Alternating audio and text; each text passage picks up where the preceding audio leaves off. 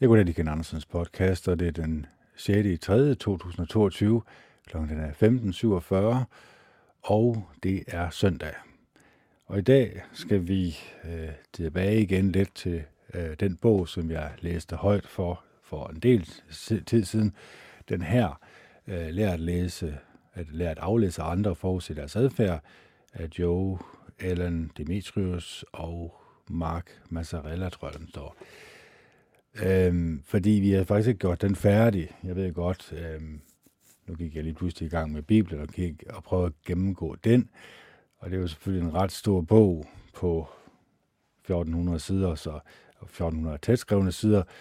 Så, øh, så derfor øh, er det jo heller ikke fair, at jeg bare lige smider den her bog væk, og så starter på en ny, uden at have gjort den her færdig.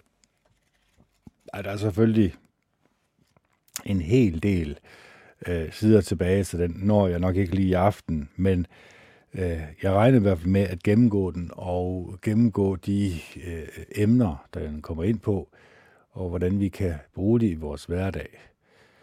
Så øh, jeg synes faktisk bare, i stedet for at jeg laver en rant, fordi jeg har jo prøvet at forklare den her, øh, eller jeg har jo prøvet at gøre det så godt som muligt med, at øh, den her overskrift skulle forklare temaet, at vi mennesker, vi stiller ikke spørgsmålstegn længere ved den officielle historie, vi får at vide. Hvad jeg mener med det? Jamen, øh, jeg har prøvet at fortælle jer forskellige scenarier af, hvad der kunne være sket i virkeligheden. Og, øh, og det er nogle ting, jeg ikke ved noget om, men I ved det jo vel heller, i princippet heller ikke andet end det, I får at vide jo. Så det her med at stille spørgsmålstegn og ikke tro på alt det, man får at vide, det synes jeg, der er ret vigtigt. Fordi det skaber jo en virkelighedsfornemmelse i os, hvis vi bare får at vide, jamen sådan er virkeligheden, og accepterer det, uden at stille spørgsmål, ja, er det så egentlig noget, vi kan stå inden for? Er det noget, som vi har gået i dybden med? Og i langt de fleste tilfælde, nej, selvfølgelig ikke det. Fordi vi vil utrolig gerne videre til det, vi beskæftiger os med. Det vil sige, hvis vi får at vide noget i nyhederne, det er ikke noget, vi bruger fireogtyve timer på. Det er noget, vi bare lige skal have at vide, når nu er sådan og sådan situationen, sådan og sådan. Så går vi videre med vores hverdag. Og øh, det er jo klart, at når vi går fra to år, to og et halvt år til, hvor vi kun har fået noget at vide om den her øh, sygdom, og løsningen på den her frygt, som den her sygdom skabte, nemlig de her indsprøjtninger. Og så går vi lige pludselig over til en verdenskrig, en atomkrig, øh, krig i Europa, krig i Ukraine.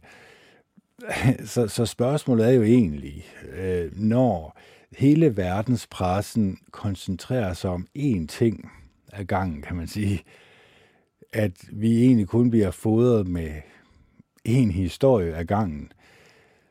Kunne det så tænke sig, at vi måske skulle kigge lidt nærmere på, hvad kunne være grunden til det? Fordi vi er jo meget intelligente mennesker, alle sammen. Vi kan godt lægge to og to sammen.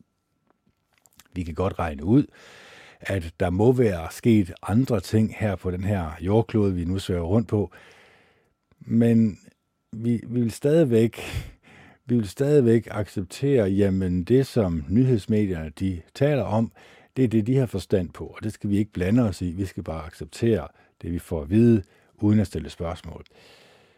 Og øhm, jamen, vi kender jo godt, øh, når øh, børn de vokser op, så stiller de hele tiden spørgsmål til deres forældre. Det er jo på den måde, børnene de lærer. Hvorfor er jorden rund, eller hvorfor er den flad, eller hvorfor dit og hvorfor dat. Og forældrene svarer så godt, som de nu kan, ud fra hvad de har fået at vide, selvfølgelig, det er klart, ud fra deres viden. Men hvis vi nu får noget at vide, eller hvis vi nu sørger for, at vores børn får noget at vide fra øh, den statsejede øh, medierapparatur, kan vi så stole på, at staten fortæller hele sandheden til vores børn, eller at de får en fordrejet form for virkelighed? Fordi der er jo ikke rigtig nogen, der nu bare sådan noget som dødstal, det er jo også kommet frem nu fra Ukraine. Øh, hvad hedder det? Rusland siger fem hundrede, og øh, jeg tror, Ukraine siger fem tusind øh, russiske soldater er døde af det her, øh, eller i den her krig. Hvem, hvem har ret? Der, der må, altså, sandheden er jo ikke objektiv på det her område. Men det fortæller lidt om den propaganda, som vi bliver udsat for, men det er jo kun fra én side, vi bliver udsat for det. Altså, vi har jo kollektivt skåret Rusland af, fordi vi mener, at det er dem, der er aggressatorerne, altså dem, der øh, invaderer landet. Men den teori, jeg har, som er lidt ved siden af, kan man sige, øh, det er ikke mange, der har den her teori, men den teori går ud på, at øh, de her ukrainske såkaldte soldater, de her, som han kalder, Putin han kalder øh, nazistiske grupper, øh, nynazistiske grupper, det i virkeligheden er nogen, som øh, går rundt, og nu kommer det kontroversielle, går rundt og slår civilbefolkningen ihjel, men gør det på en sådan måde, at de øh, kamuflerer dem selv som russiske soldater. Så når de kommer ind i en by og begynder at bombe og slå civilbefolkningen ihjel, så bliver civilbefolkningen selvfølgelig godt og galt oven i skralden. Det så vi også blandt andet med den her øh, tank, der kørte over den her bil. Æh, vedkommende overlevede så heldigvis. Øhm, men noget tyder i hvert fald på, at det var en øh, ukrainsk tanks og ikke en russisk tanks. Men, men det var jo Rusland, der fik skylden. Og det er jo klart, at hvis civilbefolkningen tror på, at det var en russisk tank, så er det også der, hvor vreden den bliver rettet imod. Og så kan man sige, at det, som Putin han siger, det er, at han var træt af at se på, at øh, civilbefolkningen skulle udsættes for de her øh, terrorgrupper, øh, de her nynazistiske grupper, hvor at de øh, slog, hvad kan man sige, civilbefolkningen ihjel og gjorde masser af grusomheder imod dem. At til sidst så blev han så træt af det, fordi han så egentlig Ukraine som en del af Rusland. Det er en forklaring på det. En anden forklaring er selvfølgelig også en officielle forklaring, den som vi bliver stokfodret med, øh, som også kunne være rigtig, men som også kunne være forkert. Så det er bare for at sige, jamen, den historie, vi får at vide, øh, hvis vi ikke stiller spørgsmålstegn ved det, hvis vi bare siger, det er den officielle historie, den tager vi som sandheden, og så sætter vi vores vrede øh, imod herr Putin. Fordi, man kan sige, at E U har jo udvidet sig, eller prøvet på at udvide sig rigtig mange år nu, og den her udvidelse har Rusland selvfølgelig set som en trussel, det er klart. Så, så spørgsmålet er jo så, om de er gjort med vilje. Altså, som jeg har sagt tidligere, og vil gerne sige igen, det er selvfølgelig også min egen tro, det her. Jeg tror på, at øh, de her øh, øh, hemmelige selskaber, Illuminati, Skull and Bones, Bohemian Grove, The Fabian Society, Club of Rome, øh, i Danmark er der selvfølgelig også rigtig mange, Christian den Værlåsen, og så selvfølgelig den store Frimurerlogen. De her mennesker, som i mange, mange hundrede år, jeg tror faktisk, jeg, jeg vil kunne hvor påstå, at Frimurerlogen faktisk kan spores tilbage til Kongs Salomon. Øhm, da han gjorde oprør mod Jehova Gud, han tog sig en hel masse kvinder, som ikke tilbad Jehova Gud, og så rettede de, eller så fjernede de hans hjerte fra Jehova Gud, fra tilbedelsen af Jehova Gud, og over på tilbedelsen af øh, Satan og hans dæmoner. Og øh, da det skete, jamen, der gik det jo selvfølgelig tilbage i det skjulte. Det vil sige, du har noget, en frontfigur, du har noget, som du viser i dit samfund som værende det mest magtfulde. Og det er jo politikerne, som vi skal tro er de mest magtfulde. Sådan er det over hele jorden. Og så er det også sådan, at øh, nyhedsmedierne, når de fortæller os den samme historie over hele jorden, så må vi jo nødvendigvis også konkludere, at de har et hovedkvarter. Altså verdenspressen har et hovedkvarter, hvor de bliver stokfodret med øh, den mening, som de nu skal have. Så, så det er klart, når vi mennesker, øh, vi blindt tror på, og vi ikke stiller spørgsmålstegn ved det, vi får at vide, jamen så vil vi jo på et tidspunkt blive ved, eller komme til den konklusion, nærmest uden ret meget stor indsats fra magthaverne, at det, som vi får at vide, det er også den måde, vi reagerer på. Fordi vi tror på, at de siger er sandheden. Fordi vi, vi mennesker, vi, vi har svært ved at tro på, at øh, mennesker, de lyver for os og bedrager os og ønsker at øh, stjæle vores penge og vores ressourcer og vores, øh, vores tid og vores, vores sind, kan man sige. For det er, jo, det, er, det, er, det er jo egentlig det, de gør. De stjæler jo vores sind. De tager jo vores sind til fange ved at fortælle os en bestemt historie, som vi skal tro på, sådan at vi reagerer på en bestemt måde. Så det er den her reaktion, de gerne vil have frem i folk, som de selvfølgelig godt ved, hvordan de skal få frem. Det er den, vi skal passe på med. Fordi igen, nu når jeg gennemgår den her bog, og så selvfølgelig også Bibelen, jamen så vil vi jo komme til, i hvert fald det jeg er kommet til, den konklusion, at når Bibelen siger, at hele verden ligger i den ondes magt, jamen så vil det nødvendigvis sige, at de mennesker, som er i de her hemmelige selskaber, jamen, de, de trækker i trådene i alle, hvad kan man sige, walks of life, altså i øh, alle samfundslag. Men de gør det på en sådan måde, at det er selvfølgelig det skjulte. Og hvis man tror på, at det forholder sig sådan, så får man selvfølgelig en øh, sølvpapirshat på hovedet, og så bliver man kaldt øh, Kuku for Kokopoffs øh, konspirationsteoretikere. Fordi at de ønsker selvfølgelig ikke at afsløres i den onde plan, de har over, et, øh, over en, en verdens regering med en verdens hær. Det er derfor, de kan jo ikke tillade, at øh, U S A er på den måde, som de var engang, eller Rusland for den sags skyld. Så derfor bliver de nødt til at bruge det her enorme propagandaapparat til at øh, fordømme den her øh, krig og øh, fordømme øh, Rusland.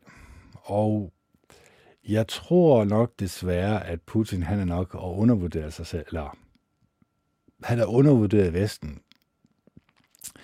Og det vil han finde ud af i fremtiden, og, og det der er problemet, det er jo, at øh, knolden han har jo øh, atomvåben.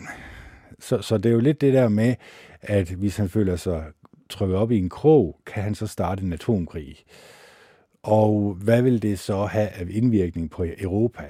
Det er jo klart, øh, vi kan spise nok så meget jodtabletter, øh, hvis vi får en atombombe i hovedet. Det, det bliver ikke særlig rart. Så derfor kan man sige, jamen har Europa presset Putin til det her? Det kunne man jo godt våge at påstå.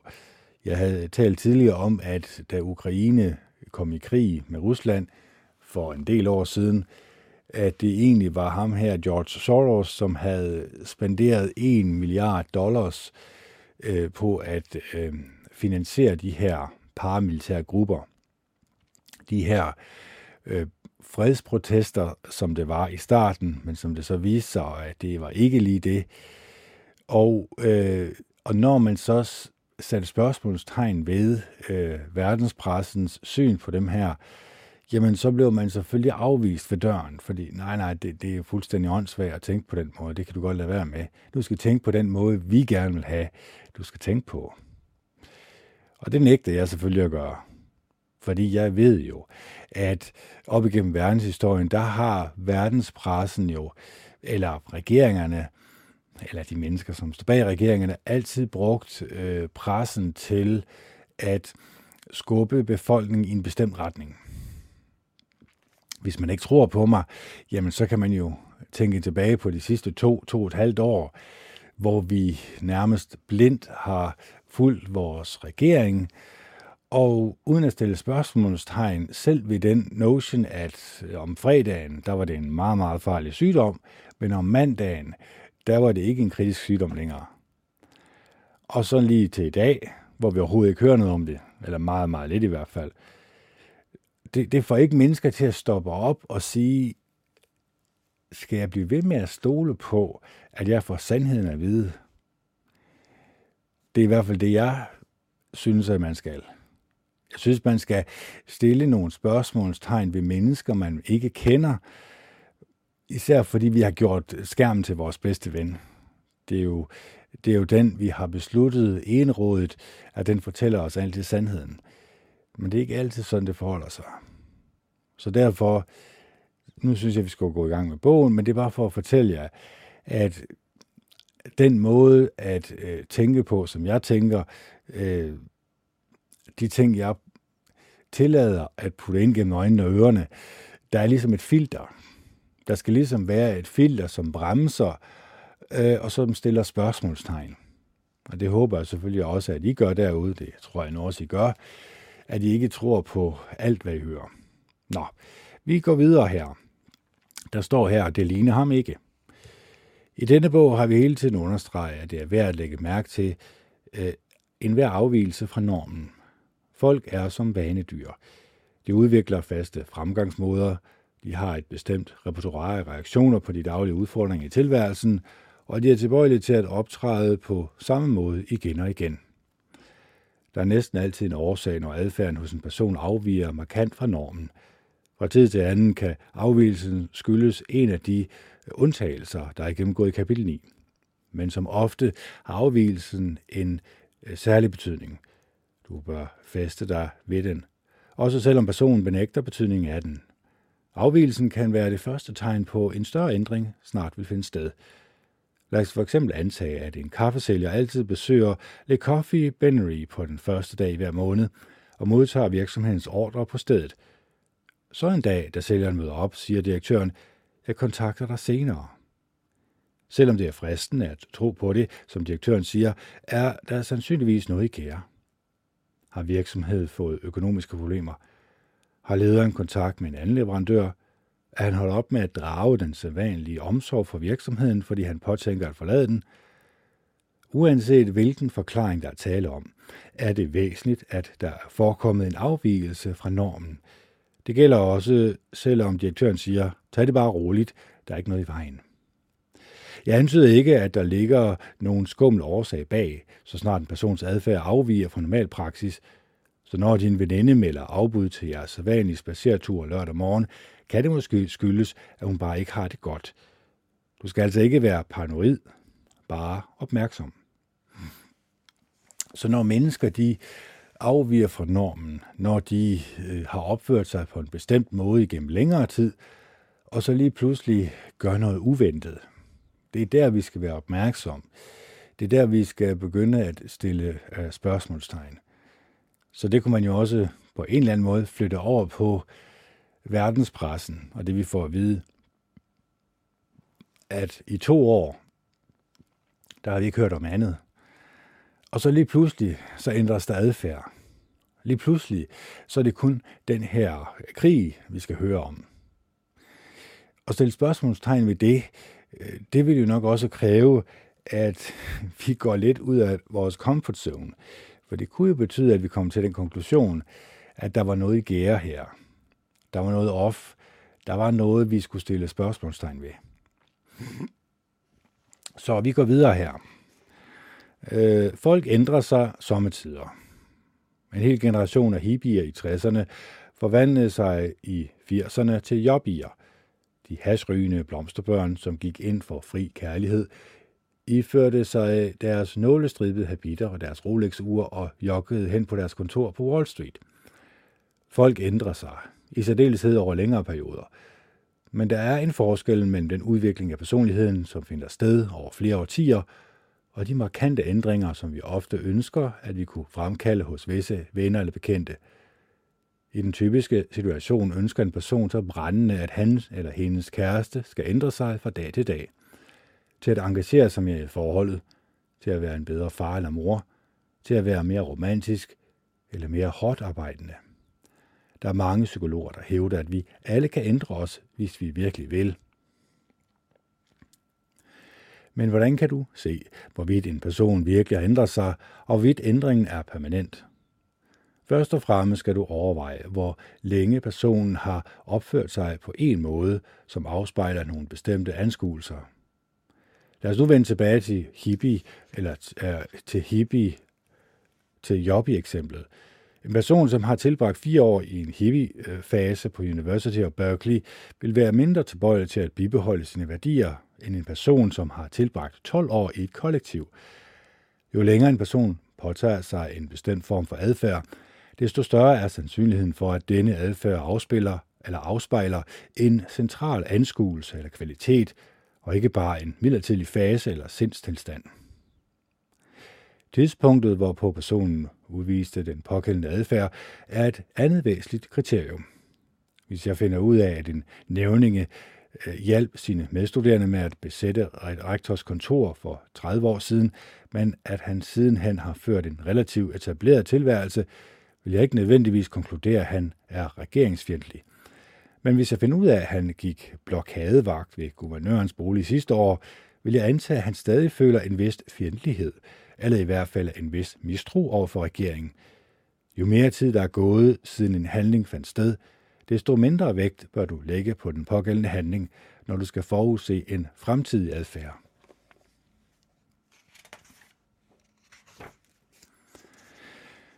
Hvis en person tidligere Hvis en persons tidligere handlinger er i modstrid med din nuværende tolkning af ham, bør du overveje, hvor længe de to ændringer finder sted og hvorfor.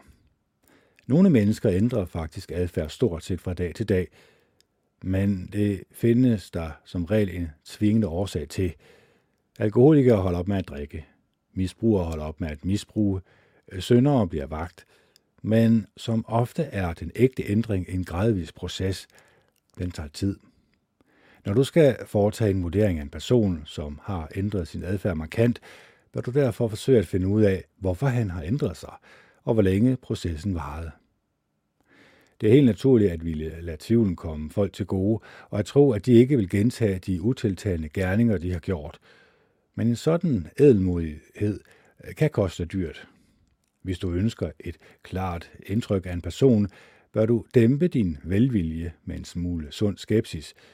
Prøv at stille dig selv følgende spørgsmål. Hvor længe har han udvist den pågældende adfærd? Hvornår udviste han den pågældende adfærd? Hvis han har ændret adfærd, gjorde han det så fra dag til dag, eller var der tale om en gradvis proces? Hvorfor har han ændret sig?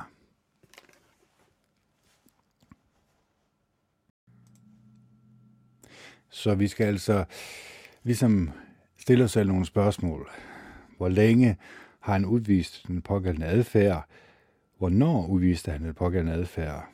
Altså, hvordan kan man sige, har det ændret sig? Er det en lille ændring, eller er det en meget stor ændring? Er der sket noget i vedkommendes tilværelse? Det kan være, at han har mistet en, han holder af. Det kan være, at der er et brudt forhold. Der kan være en hel masse faktorer, som bestemmer, Øh, hvorfor vedkommende har ændret sig så meget. Og så selvfølgelig, hvorfor har han ændret sig? Det er jo det, som er årsagen, ikke også? Altså, det kunne jo godt tænke sig, at der var et eller andet, der knager, og som gør, at vedkommendes adfærd, hans personlighed, eller hendes personlighed, har ændret sig så meget, at man tænker, det er ikke den samme person. Eller, hvorfor reagerer vedkommende nu fuldstændig anderledes, eller taler anderledes, eller har fået en anderledes mening. Øh, vedkommende er ikke, som vedkommende var før. Og det er selvfølgelig også, man skal selvfølgelig sige, øh, den tid, der er gået, har selvfølgelig også meget at sige. For hvis det er først femten år siden, du har set vedkommende, så har vedkommende nok forandret sig. Det kan ikke undgås. Men, øh, men hvis det bare lige er øh, en weekend eller fjorten dage siden, du har set vedkommende, og vedkommende ændrer sig meget, så er der en eller anden ting galt, det er klart. Så er der en eller anden ting, der trykker. Så det skal vi også være opmærksom på. Hvorfor gjorde du sådan? De fleste egenskaber og adfærdstyper er relativt let forståelige, når først du begynder at være opmærksom på dem, og når først du har lært, hvad du skal holde udkig efter. De, der er gennemgået i dette afsnit, er ingen undtagelse. Hvorfor giver din kæreste løfter, som hun ikke holder? Hvorfor viger din assistent udenom en simpel opgave, som en person med hals og god færdighed kunne løse på en time? Hvad skal du mene om præd- prædikanter? Øh, ja, praktik- prædikanter, de irriterende personer, som føler sig forpligtet til at holde forelæsninger for dig om alt fra motion over forældreskab til økonomisk planlægning. Hvad med de mennesker, som gør en stor sag ud af øh, hver eneste venlige handling, som de udfører? Hvorfor inspirerer penge sommetider til store fakter? Forbløffende gavmildhed eller rystende småborgerlighed? Og til sidst, hvad med undskyldningerne? Er det muligt at kende forskel på en ærlig og en tom undskyldning? Handlinger som disse fortjener din opmærksomhed og kan, tælle, og kan fortælle dig noget nyttigt om andre personer. Brudte løfter. Jeg skal lige endelig længere ned den her. Vi har alle prøvet at påtage os forpligtelser, som vi ikke har opfyldt. Vi siger, at vi vil følge op på den kundeordre, som vi gik glip af i går, men får ikke taget os sammen til at gøre det. Vi lover at ringe tilbage til nogen senere på dagen, eller komme på besøg inden længe, og på en eller anden måde sker det bare aldrig.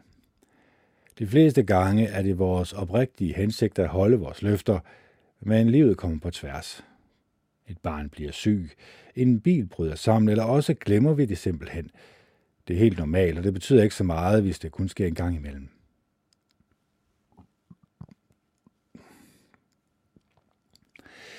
Men det betyder noget, hvis en person konsekvent glemmer, får noget til at komme i vejen, eller forsømmer sine forpligtelser. Det betyder som regel, at hun siger det, som lyder godt i det pågældende øjeblik, uden at tænke over, eller at være interesseret i, om hun kan holde ord.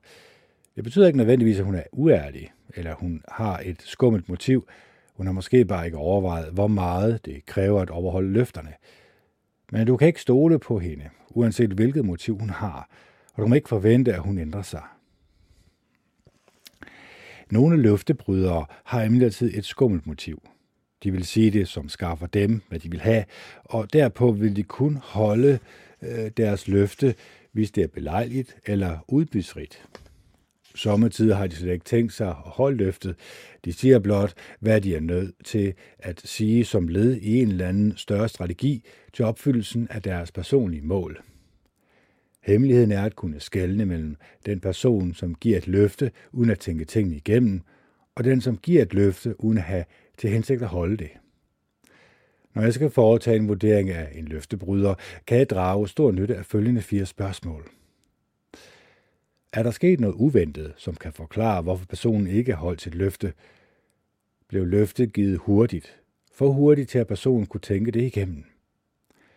Er der tale om en form for løfte, som personen tidligere ofte har givet og brudt? Havde en Havde personen en grund til at pacificere mig med et løfte, som han eller hun ikke har tænkt sig at holde? Den, som ofte bryder sine løfter, men som tilsyneladende ikke har noget at vinde ved det, er sikkert bare en behagsyg person, der har svært ved at sige nej. Når først du har indset det, må du ikke forvente, at hun vil holde, hvad hun lover, men du må ikke dømme hende for strengt. Du kan derimod identificere årsagen til, at hun har påtaget sig en forpligtelse, som hun har undladt at opfylde. Og endnu en gang bør du, over... og endnu en gang bør du være på vagt, hvis det sker hyppigt. En adfærd, der er så bevidst vildledende, er tegn på en selvcentreret, ufølsom og uærlig karakter. Så det her med at holde løfter og bryde løfter, det er jo også noget, vi skal være opmærksom på. Fordi kan vi stole på vedkommende? Er det noget, der sker tit, eller er det noget, der sker en gang hver halve år? Ikke, altså, det er klart, man kan jo komme til at glemme ting. Jeg glemte for eksempel at sætte en ordreseddel på, øh, øh, og blev nødt til at ringe til øh, chefen her i går, for ligesom at forklare mig selv, og sige, at øh, vi blev nødt til at finde ud af, om, øh, om fragtmanden han havde fået at vide den rigtige adresse, fordi det er træls, at hvis der bliver sendt materiale et forkert sted hen, så står det jo ikke og øh, kan bruge det ude på byggepladsen. Så øh, jeg laver også fejl, og er også villig til at indrømme mine fejl, og så også villig til at rette mine fejl. Det, det skal vi alle sammen være villige til. At vi, vi indser, at vi har nogle fejl, men øh, løfter, øh, der bliver brudt øh, sådan konstant, det er noget, vi skal være opmærksom på og tage som et advarselssignal.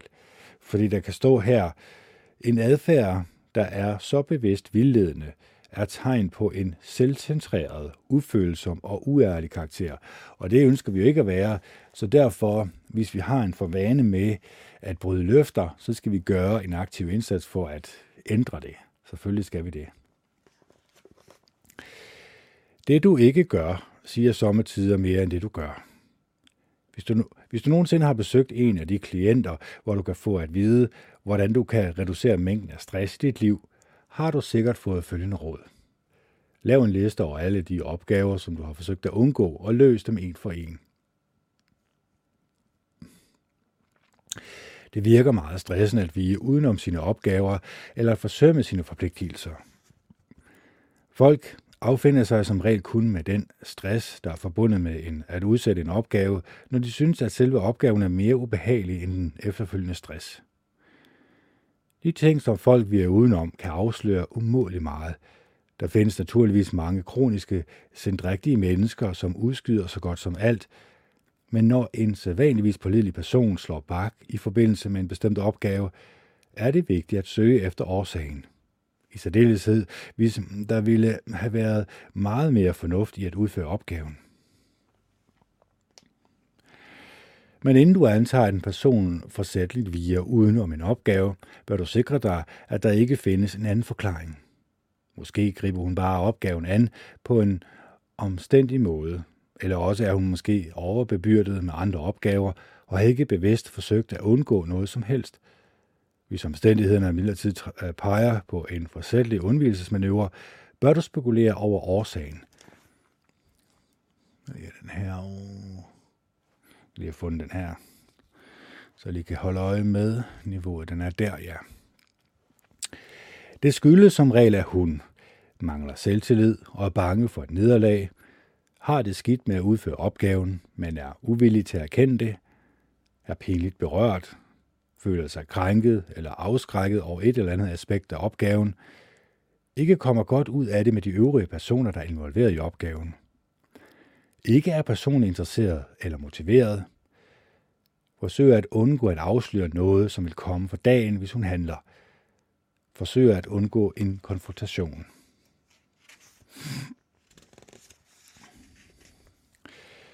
I en bedragerisag, som jeg arbejdede på for nogle år siden, havde en passiv forretningspartner i en restaurantvirksomhed mistanke om, at den forretningspartner, som varetog den egentlige drift af restauranten, ikke havde ført ordentligt regnskab med alle indtægter og udgifter. Han udbad sig en regnskabsberetning og fik et omstændeligt eller opstændeligt svar med detaljer om spisestedets historie og om den øh, bestyrende forretningspartners indsats. Svaret rummede også en udførlig opgørelse over restaurantens tidligere succes, en beskrivelse af nogle fremragende avisanmeldelser og en forudsigelse om endnu mere glans i fremtiden. Men svaret omfattede, men svaret omfattede mærkværdigvis ikke det, som den passive partner havde udbedt sig, en regnskabsberetning. Den bestyrende forretningspartners undvigende adfærd tjente blot til at øge nysgerrigheden og beslutsomheden hos den passive forretningspartner. Hvorfor lægge skjul på noget? Efter en langtrukket kamp lykkedes det endelig den passive forretningspartner at få udleveret alle relevante optegnelser. Han opdagede ikke uventet, at den bestyrende partner i flere år havde stukket penge i egne lommer. Både i retssalen og i den almindelige, almindelige tilværelse har jeg opdaget, at jeg kan lære meget om en persons tanker og følelser, hvis jeg ved, hvad hun aktivt forsøger at undgå. Hvis en medarbejder udskyder et projekt, er der stor sandsynlighed for, at hun føler sig overvældet eller skræmt af det, at hun ikke ønsker at beskæftige sig med de øvrige involverede personer, eller at det keder hende. Men der vil altid være en konkret årsag, medmindre hun er vanemæssigt sendt rigtig. Det gælder også, hvis en mand har lovet sin kæreste, at han vil bede sin gamle flamme om at holde op med at ringe til ham, men åbenbart ikke rigtig kan finde det rette tidspunkt eller den rette lejlighed. Måske føler han sig pinligt berørt eller fornærmet over anmodningen, men også, eller også er han måske på en eller anden måde stadig knyttet til sin tidligere kæreste. I disse tilfælde, som i de fleste andre, vil du være godt på vej til, øh, af, vil du være godt på vej til at afdække opgaven, når du først har indset, at personen viger uden om opgaven. Så her kan vi sige, det du ikke gør, siger sommetider mere end det du gør. Altså, hvis man undlader en opgave, så kan det jo skyldes, at man mangler selvtillid eller er bange for et nederlag. Man har det skidt med at udføre opgaven, man er uvillig til at erkende det, er pinligt berørt, føler sig krænket eller afskrækket over et eller andet aspekt af opgaven, og ikke kommer ud af det med de øvrige personer, man skal samarbejde med for at udføre opgaven. Og man kan selvfølgelig også, det kan også være forsøg på at undgå konfrontation. Altså, hvis man leder efter årsagen til, hvorfor en person undviger, det er nok en ret god øh, indikator på, at der er noget galt, men også at man finder årsagen til det er selvfølgelig vigtigt. Så skal vi til prædikanter. Visse mennesker er hurtigt til at fortælle dig, hvad du bør mene. Undskyld, så bliver igen. Visse mennesker er hurtigt til at fortælle dig, hvad du bør mene, hvad du bør føle og hvordan du bør opføre dig.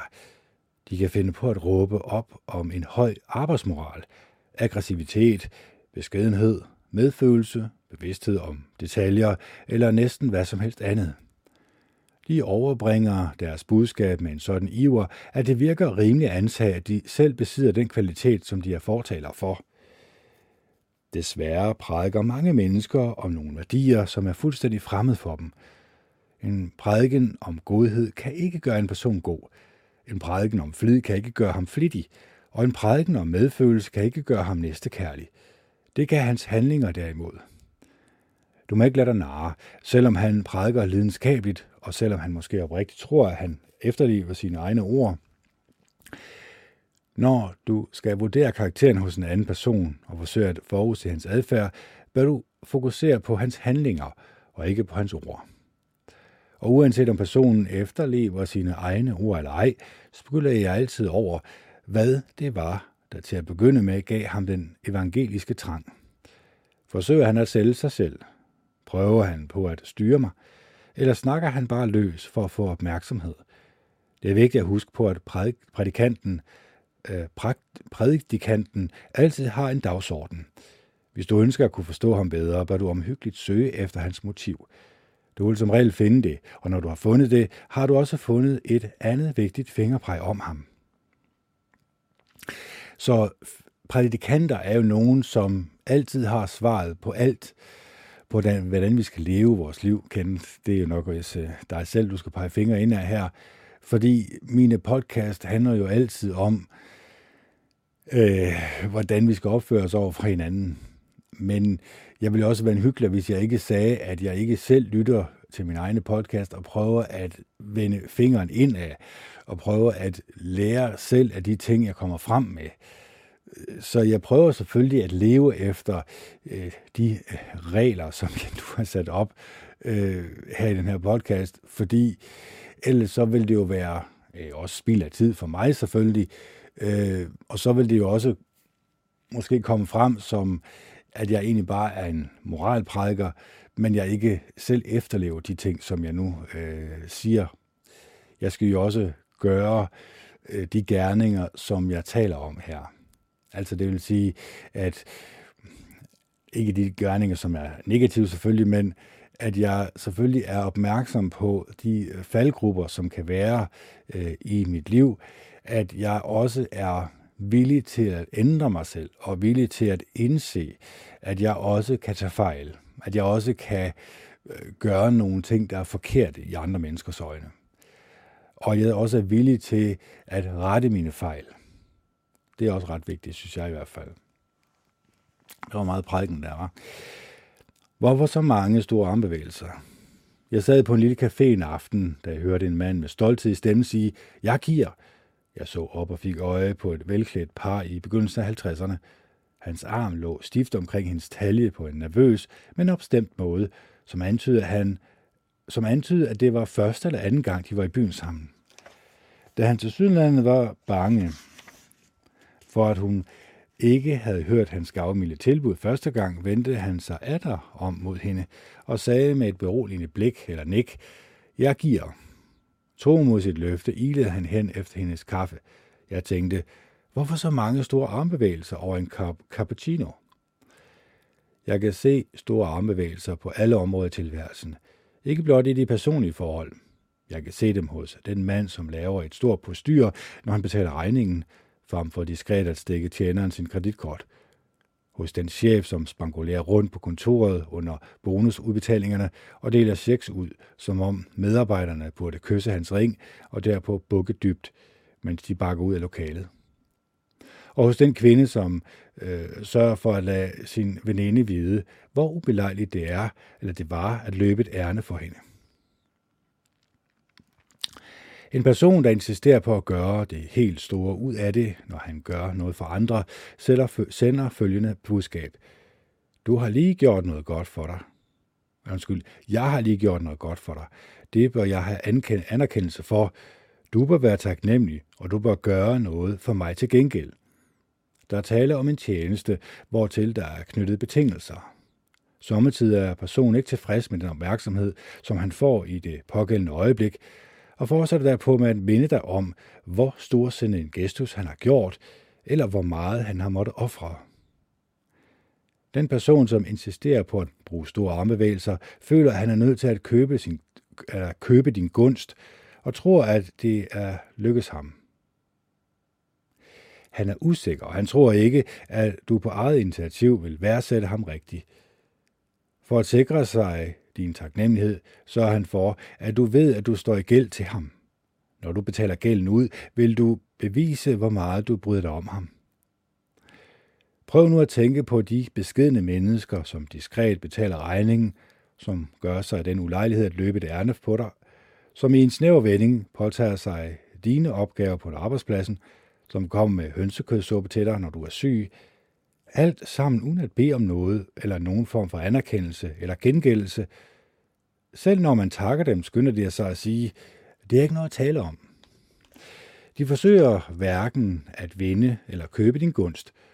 Deres handlinger udspringer af en gavmild og omsorgsfuld natur, og de har så stor en tillid til deres eget værd og til jeres indbyrdes forhold, at de ikke spekulerer på, hvor meget du værdsætter dem. Næste gang nogen gør en god gerning for dig eller andre, skal du iagttage ham. En test af de store armbevægelser er særdeles pålidelig som målestok for selvtillid, selvagtelse og omsorgsfuld natur.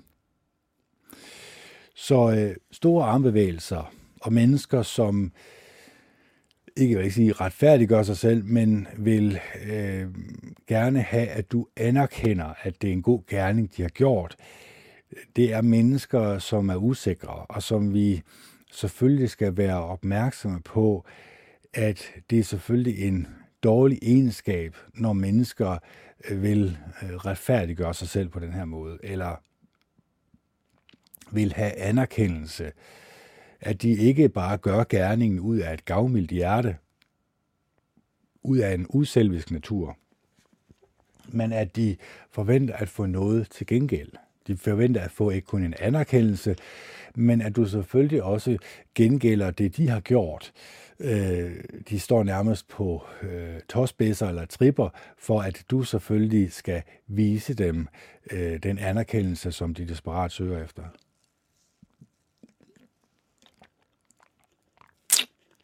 Altid. Vi skal videre i teksten. Ødelande og gnigere. For et par år siden arbejdede jeg på en sag, hvor i der var opnå, eller opstået en strid mellem arvingerne til en gammel dame, der netop var afgået ved døden. Kvinden havde været tvetydigvis blind og havde ført en meget isoleret og enkel tilværelse i et lille hus, der havde været hendes hjem i femogtyve år. Når hun købte ind, gik hun altid efter tilbudene, og det var endnu bedre, hvis hun havde mulighed for at bruge en rabatkupon. Familien og venner vidste, at hun i årenes løb havde købt et par lejligheder, som hun efter sin mands død tyve år forinden selv havde bestyret. De mente, at det nærmest var en hobby og ikke et erhverv. Hun efterlod sig en formue på mere end treogtredive millioner dollars. Ødelanden, ja, ødelanden. Ødelanden er en meget almindelig persontype. Alt hvad ødelanden gør, gør han dyrt. Han køber dyrt tøj, han spiser på dyre restauranter, han bor kun på femstjernede hoteller, og han flyver altid på første klasse. Ødelanden er ikke nødvendigvis velhavende. Folk med jævne indkomster kan godt være relativt øsle. De køber altid de dyreste gaver, deres biler koster altid mere end kollegaernes, og de viger sig altid, og de viger sig altid med tøj og smykker, som sædvanligvis æder halvdelen af deres indkomst op. Hvad er det, der fører folk ud i sådanne ekstremer? Sparsommelighed, der grænser til selvopofring, selv, selvopofring eller ødselhed, der grænser til økonomisk ruin. De fleste mennesker, som er overdrevet sparsommelige, har på et eller andet tidspunkt været fattige. Som, som fremhævet i kapitel to er den socioøkonomiske baggrund en nøgleegenskab, når det gælder forudsigelser, og vil sandsynligvis have en enorm indflydelse på personens livssyn og adfærd. Der var mange mennesker, som så deres verden eller deres forældres verden styrte i grus under depressionen. Disse mennesker tilbragte et årti uden nogen form for luksusvarer. Hvor mange af dem vil enhver personlig ødselhed være uacceptabel. Den vil forbryde sig imod deres behov for at lægge lidt til side til de trange tider, som uvær, uvær, uværligt vil opstå igen. Visse ekstremt sparsomlige personer har ligeledes en meget ringe selvagtelse og føler ikke, at de er værd at bruge penge på. Ødelanden er ligeledes præget af ringe selvagtelse, men han giver udtryk for det på den modsatte måde. Han har et behov for at gøre indtryk på andre, og når han bruger penge, vil han således gerne sikre sig, at alle ved det. Det er af afgørende betydning for ham at blive betragtet som en dyr person, for efter hans opfattelse kan det dyre image i modsætning til en mere beskeden tilværelse købe ham troværdighed og respekt. Mange ødelande har i virkeligheden slet ikke råd til deres ødselhed, men de føler sig tvunget til at blive ved med at bruge penge, fordi de tror, at det vil sikre dem andre menneskers billigelse. Hvis du ønsker at foretage en vurdering af årsagen til, at en person er en ødseland eller en ødeland, kan du drage stor nytte af at spørge, hvorvidt hun forkæler sig selv på den samme måde, hvad enten andre mennesker er opmærksom på det eller ej. De fleste ødelande vil hurtigt forklare, at de ganske enkelt sætter stor pris på de finere ting i tilværelsen, og at de har råd til dem. Hvis de diskret forærer deres mor en tur til Hawaii hvert år, har en dyr møntsamling, som ingen kender til, eller i hemmelighed indlader sig på andre dyreaktiviteter, er deres selvforkælelse ikke tegn på noget behov for at gøre indtryk på andre, men hvis de kun bruger penge under overværelse af andre mennesker, forsøger de at købe mere end bare ting. De køber billigelse. Det kendskab er et godt aktiv, når du prøver på at forudse deres adfærd. Så det her med øh, ødsel eller hvad kan man sige, øh, det er selvfølgelig, at være en ødselland, det vil sige, at man altid prøver at bruge penge, når andre mennesker ser det. Man kan selvfølgelig også være en næripind, hvor at man måske har været fattig i fortiden, og så tænker man, at nu skal man aldrig nogensinde være fattig igen, så man sparer enhver mønt. Man ønsker ikke at være øh, kendt som en, der ødsler nogle ting på sig selv, så derfor går man over i den modsatte retning, og så spenderer ingen penge på sig selv eller på andre. Så det er selvfølgelig også de to ekstremer her. Vi skal selvfølgelig ligesom finde en gylden mellemvej. Så kommer vi til, jeg kan ikke gøre for det. Det er en del af min opdragelse og andre almindelige undskyldninger. Det er sjældent at høre en ærlig, dybfølt undskyldning. Det, som vi som ofte hører, når nogen har opført sig modbydeligt, er et halvhjertet, det er jeg ked af, efterfulgt af en undskyldning. Jeg var vred, eller fuld, ophidset, ikke mig selv, forvirret, såret, jaloux. Jeg vidste ikke bedre. Sådan er jeg bare. Det var djævlen, der fik mig til det. Vores adfærd, inklusive vores dårlige adfærd, er som regel et spørgsmål om valg. Når en person undskylder noget, som tydeligvis var et udslag af en frivillig adfærd, forsøger jeg altid at afgøre, om undskyldningen antyder, at adfærden var en isoleret hændelse, som ikke vil gentage sig. Det er ofte meget vanskeligt at give denne melding. Der kan opstå en konfrontation. Hvis du afviger, undskyld, hvis du afviser undskyldningen, måske bliver der stillet et ultimatum, og måske udbryder der en konflikt, inden du beslutter, at en eller anden har stukket dig en tom undskyldning, hvor du stiller dig selv følgende spørgsmål. Afspejler adfærden en svigtende vurderingsevne, et midlertidigt tab af hæmninger eller en dybere rodfæstet mangel på grundlæggende værdier? Fortsætte adfærden i en længere periode. Forsøgte personen at skjule sin adfærd? Var adfærden uoverensstemmende med personens sædvanlige mønstre? Var adfærden udelukkende frivillig, eller var den påvirket af en anden faktor?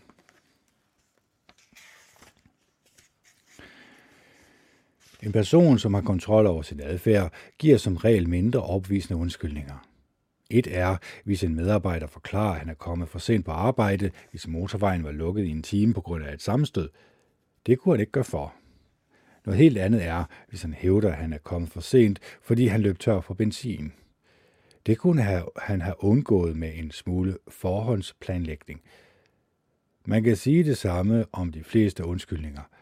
En person, som undlader at tage ansvaret for sine egne fejl eller for sin svigtende dømmekraft, skjuler sig bag en dårlig undskyldning, er ikke ærlig, hverken over for dig eller over for sig selv. Lyt godt efter. Kvaliteten af den sande karakter hos en person er ofte nært forbundet med de undskyldninger, som han foretrækker. Den gyldne regel for menneskelig adfærd. Vær mod andre, som du ønsker, at de skal være mod dig. Den gyldne regel er i en let modificeret udgave den sidste hemmelighed, som vi vil røbe i dette kapitel. Nu følger den reviderede version. Andre er mod dig, som de forventer eller ønsker, at du skal være mod dem. Folk ønsker at se sig selv afspejlet i, og således også godkendt af deres omgivelser. Vi ønsker alle at have en positiv opfattelse af os selv. Derfor er vi tilbøjelige til at lægge den største betydning i vores stærke sider og til at devaluere vores svage sider. Personer, som er særdeles intelligente, men knap så tiltrækkende, vil generelt lægge mere vægt på intelligensen end på udseende. Sportsmænd vil lægge vægt på kampbånd. Kunstneren vil lægge vægt på et smag. De mennesker, som roser sig af at være punktlige, vil lægge mærke eller vil lægge vægt på punktlighed hos andre.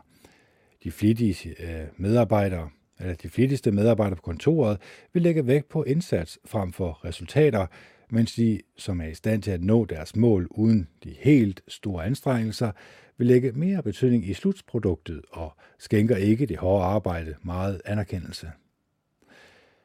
Denne ligning er bemærkelsesværdigt pålidelig i et hvert aspekt af tilværelsen.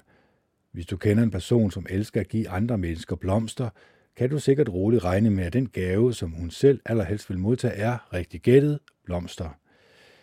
Hvis hun holder af at sige, jeg elsker dig, hen imod slutningen eller afslutningen af jeres telefonsamtaler, ønsker hun at høre dig sige de samme ord.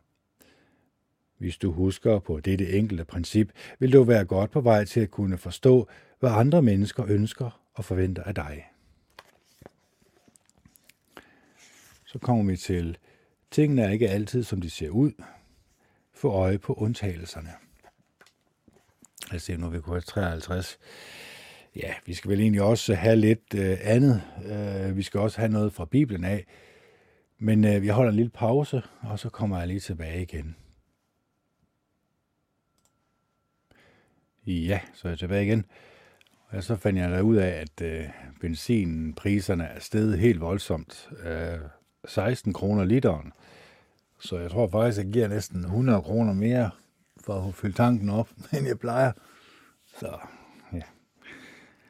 Det er det. Jeg ved ikke lige, hvad undskyldningen er, fordi jeg ved ikke rigtig, hvordan det hænger sammen med krigen i Ukraine. Det er jo ikke der, det er en olieproducerende land, men lad det nu ligge. Det kan jo være, det bare det er en undskyldning, de bruger for at få benzinpriserne til at stige. Øhm, vi skal videre i teksten. Vi skal ind på, tingene ser er ikke altid, som de ser ud. Få øje på undtagelserne. Og det her, det kan vi jo bruge ikke kun på de mennesker, vi møder i vores øh, hverdag, men også når vi øh, ser fjernsyn, når vi bliver konfronteret med den virkelighed, som de gerne vil have, vi skal konfronteres med. At vi så spørger, er der nogle undtagelser her? Er der nogle ting, vi skal få øje på? Så øh, lad os gå videre i teksten. Jeg tror faktisk, der er ingen grund til, at jeg, øh, når jeg læser højt, er så stor, så jeg tror bare, vi går i biografen i stedet for. Sådan der. Yes. Der står her, tingene er ikke altid, som de ser ud, for øje på undtagelserne. Josh blev sværere og sværere at håndtere for hver år, der gik. Det begyndte i børnehaven, hvor hans pædagog tilskrev hans adfærdsmæssige problemer en lav tolerancetærskel for frustration. Det hele blev endnu værre, da han kom i børnehaveklassen. Sommetider langede han i vrede ud efter pædagogerne, og ofte ignorerede han dem helt. Han opførte sig bedre i hjemmet, men også der var han meget hidsig. Da han begyndte i første klasse, var hans forvirrede forældre parat til at få ham undersøgt for indlæringsvanskeligheder hos en psykolog. Heldigvis blev kommunens høreprøveprogram indført på skolen tidsnok til, at man opdagede det sande problem. Josh havde svært ved at høre.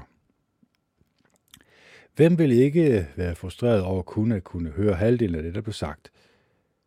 Historien gentager sig i tusindvis af gange hver år, selvom både lærere og forældre i dag er mere på vagt end tidligere over for tegnene på nedsat hørelse.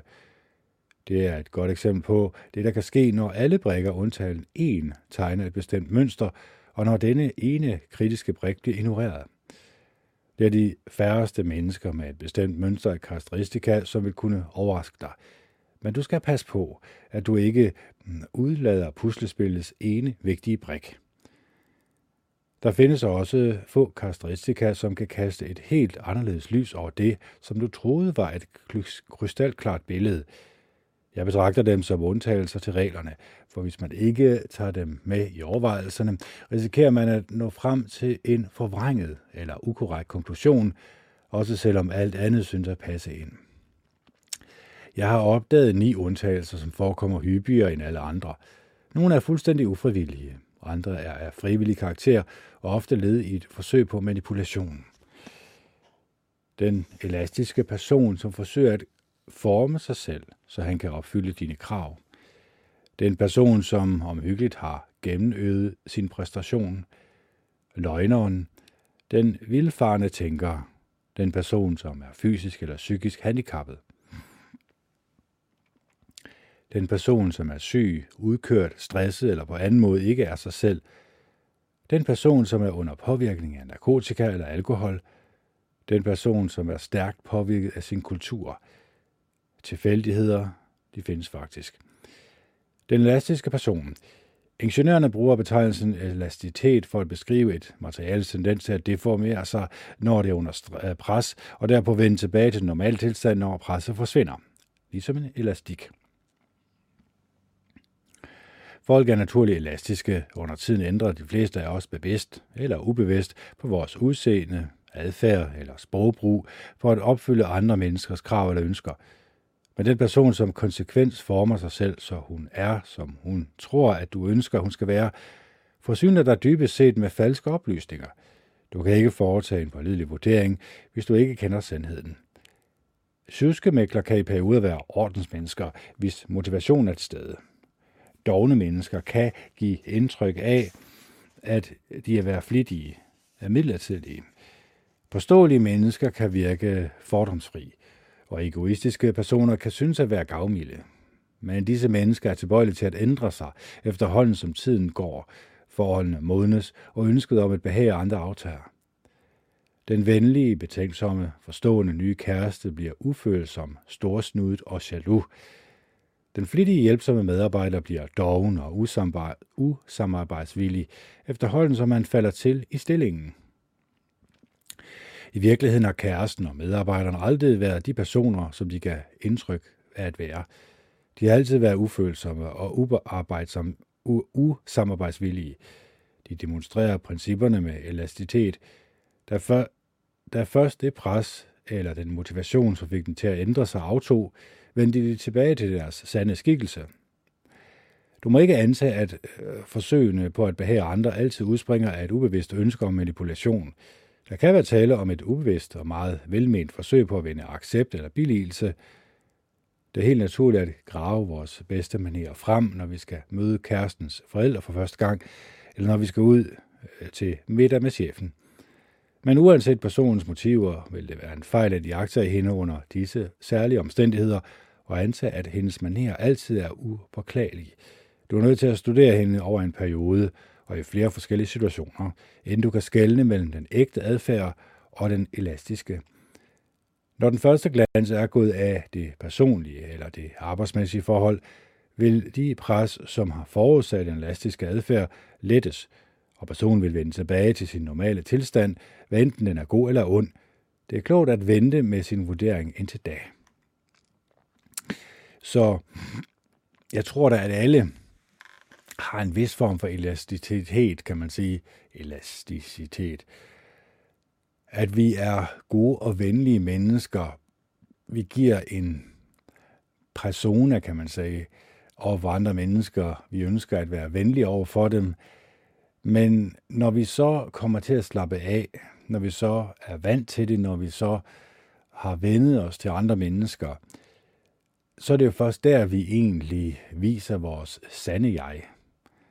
Og vores sande jeg skulle jo egentlig gerne være det samme, som vi viser til at starte med. Vi ved udmærket godt inderst inde, at det kan selvfølgelig ikke lade sig gøre helt hundrede procent, men ikke desto mindre er det selvfølgelig en egenskab, vi skal øh, arbejde hen imod. At øh, den personlighed, som vi er, den person, som vi er inderst inde, det er også den, vi viser andre mennesker.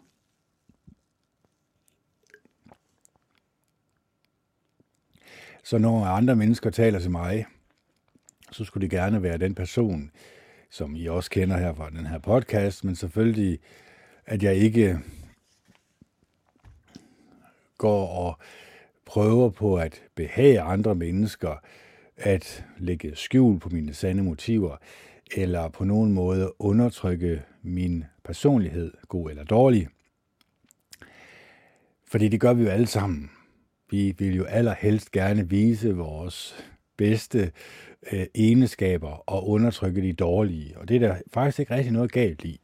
Fordi det viser os som mennesker. Det viser os som mennesker, der er parate til at ændre os.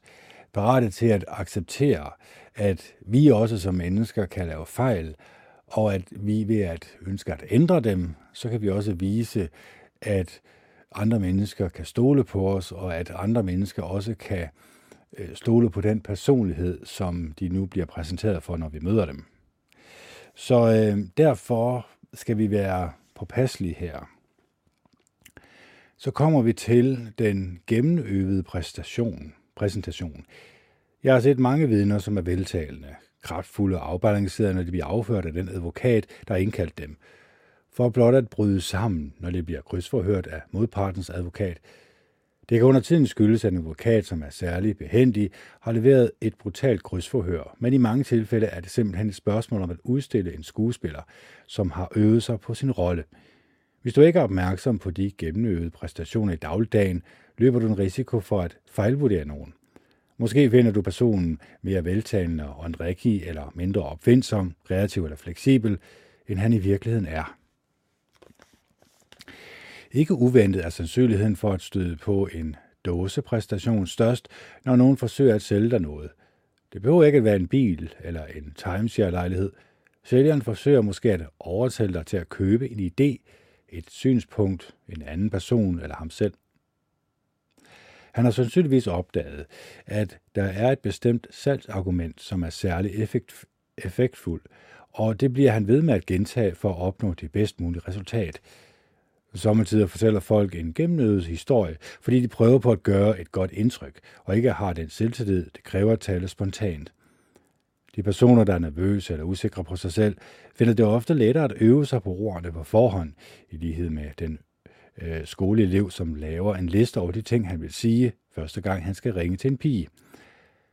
Folk er også tilbøjelige til at gentage de samme historier, hvis de tidligere har haft en positiv erfaring med dem. Historien har fået andre mennesker til at le, eller til at lade sig overbevise eller henrykke.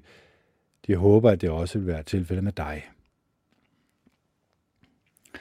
Det er ikke særlig vanskeligt at få øje på denne type adfærd. Fremlæggelsen virker for perfekt og gennemført uspontan.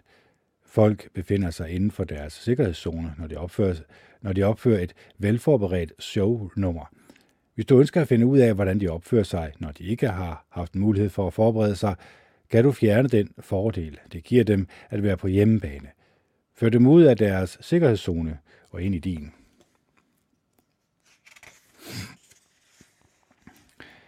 Hvis en person fremfører et salgsargument, kan du prøve at stille direkte spørgsmål, som han er nødt til at besvare spontant. Hvis, hvis han bliver ved med at vige udenom, bør du holde dig lige i hælene af ham, indtil han svarer eller gør det klart, at han ikke kan eller vil, hvilket i sig selv siger noget om ham. Hvis en person, som du netop har mødt, forsøger at gøre indtryk med sin intelligens ved at diskutere verdenspolitik, bør du undersøge, om hun kun kan dette ene trick. Når samtalen tillader det, kan du prøve at spørge hende om, hvad hun synes om de seneste biograffilm. Undersøg, hvorvidt hun ved noget om sport. Selve emnet for diskussionen er uden betydning. Målet er at finde ud af, hvordan hun reagerer, når, hun, når du forsøger at føre hende ud af hendes sikkerhedszone. Taler hun beredvilligt om andre emner, er hun afslappet og veltalende, selvom hun ikke ved så meget om emnet. Stiller hun intelligente spørgsmål, eller forsøger hun hele tiden at føre dig tilbage til det område, hvor hun føler sig godt tilpas, og hvor hun føler, hun har styringen.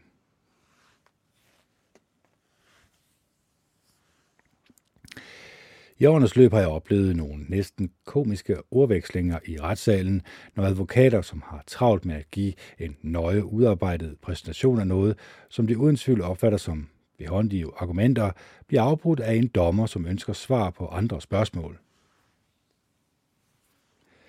Selv den mest uerfarne retsobservatør ved, at retssalen er dommerens domæne. Det, som han ønsker at vide, kommer forud for det, som en advokat måske vil foretrække at tale om. Alligevel er det ikke usædvanligt at opleve en advokat forsøge at holde sig inden for sin egen sikkerhedszone ved at sige, det kommer jeg til, eller det er ikke hovedsagen, eller oven i købet, jeg mente ikke, at jeg mente ikke, det er relevant. Jeg kan forsikre dig om, at en advokats modvilje mod at afvige fra sin dåsepræstation ikke øger hans anseelse hos dommeren. Hvis han virkelig befandt sig godt med sit standpunkt, vil han vel være villig til at belyse det fra et hvilket som helst perspektiv. I den almindelige samtale må vi være en smule mere varsomme med den måde på, på vi øh, underkaster andre mennesker øh, prøver uden for deres sikkerhedszone. Folk forsøger ofte at holde sig til det, som de kender, fordi det er et sikkert og vant område. Det kan virke foruroligende at blive tvunget bort fra sin hjemmebane, og derfor er det din opgave at gå forsigtigt til værks. Foretage overgangen på en taktfuld og diplomatisk måde, uden at virke hensynsløs. Målet er at lære den anden person at kende på et tidspunkt, hvor hun ikke bare leverer en gennemøget præstation, og det vil du ikke kunne opnå, hvis du støder hende fra dig. I stedet vil du få at se, hvordan hun reagerer, når hun er vred og fornærmet. Løgnerne. Hvis alle mennesker var ærlige over for hinanden, ville det være meget lettere at aflæse dem. Problemet er, at folk lyver. Jeg taler ikke om de personer, som tager fejl, men som er oprigtigt overbevist om, at de har ret, eller om de vildfarne få, som virkelig ikke kan skelne mellem fakta og fantasi. Jeg refererer snarere til den egenskab, som sandsynligvis er den vigtigste i ethvert forhold, sandfærdighed. Og vi er på den, hvis vi antager, at den er der, når den ikke er der.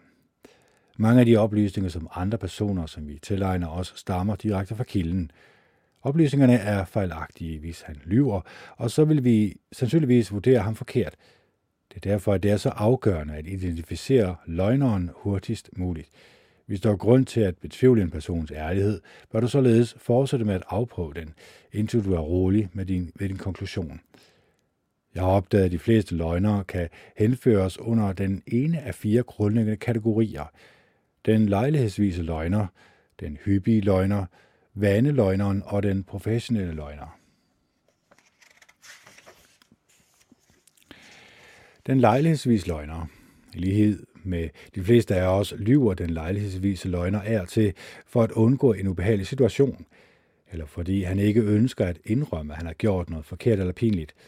Og i lighed med de fleste af os bryder han sig ikke om at lyve og føler sig meget ilde til mode, når det sker.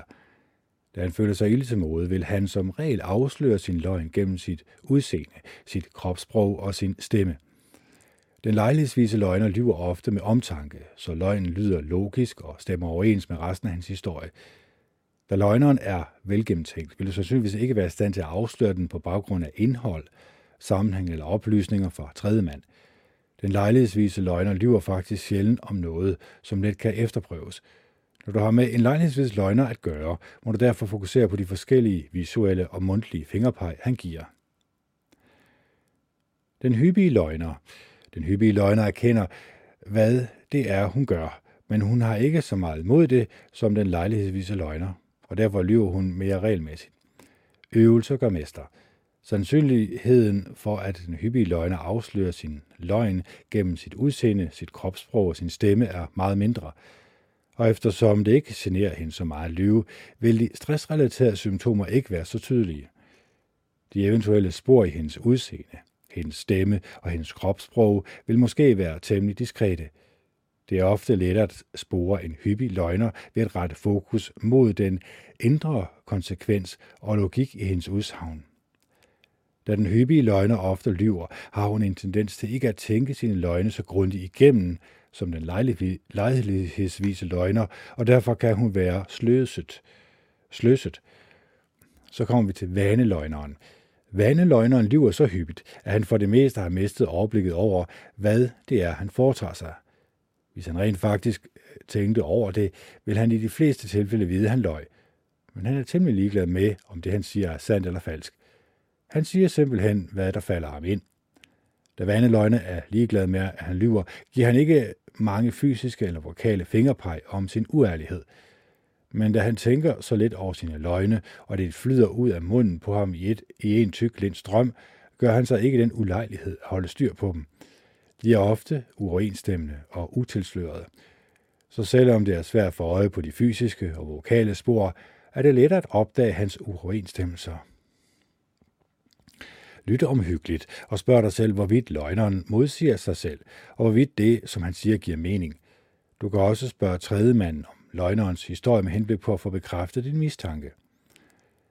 Vaneløgneren er en relativt sjælden person, og derfor lader de fleste mennesker sig imidlertid narre, når de støder på en af dem.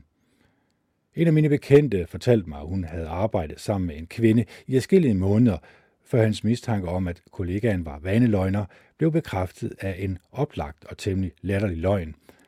Løgneren, der var en brunette med brune øjne, mødte en dag op på arbejde iført nogle blå kontaktlinser i en meget usædvanlig nuance.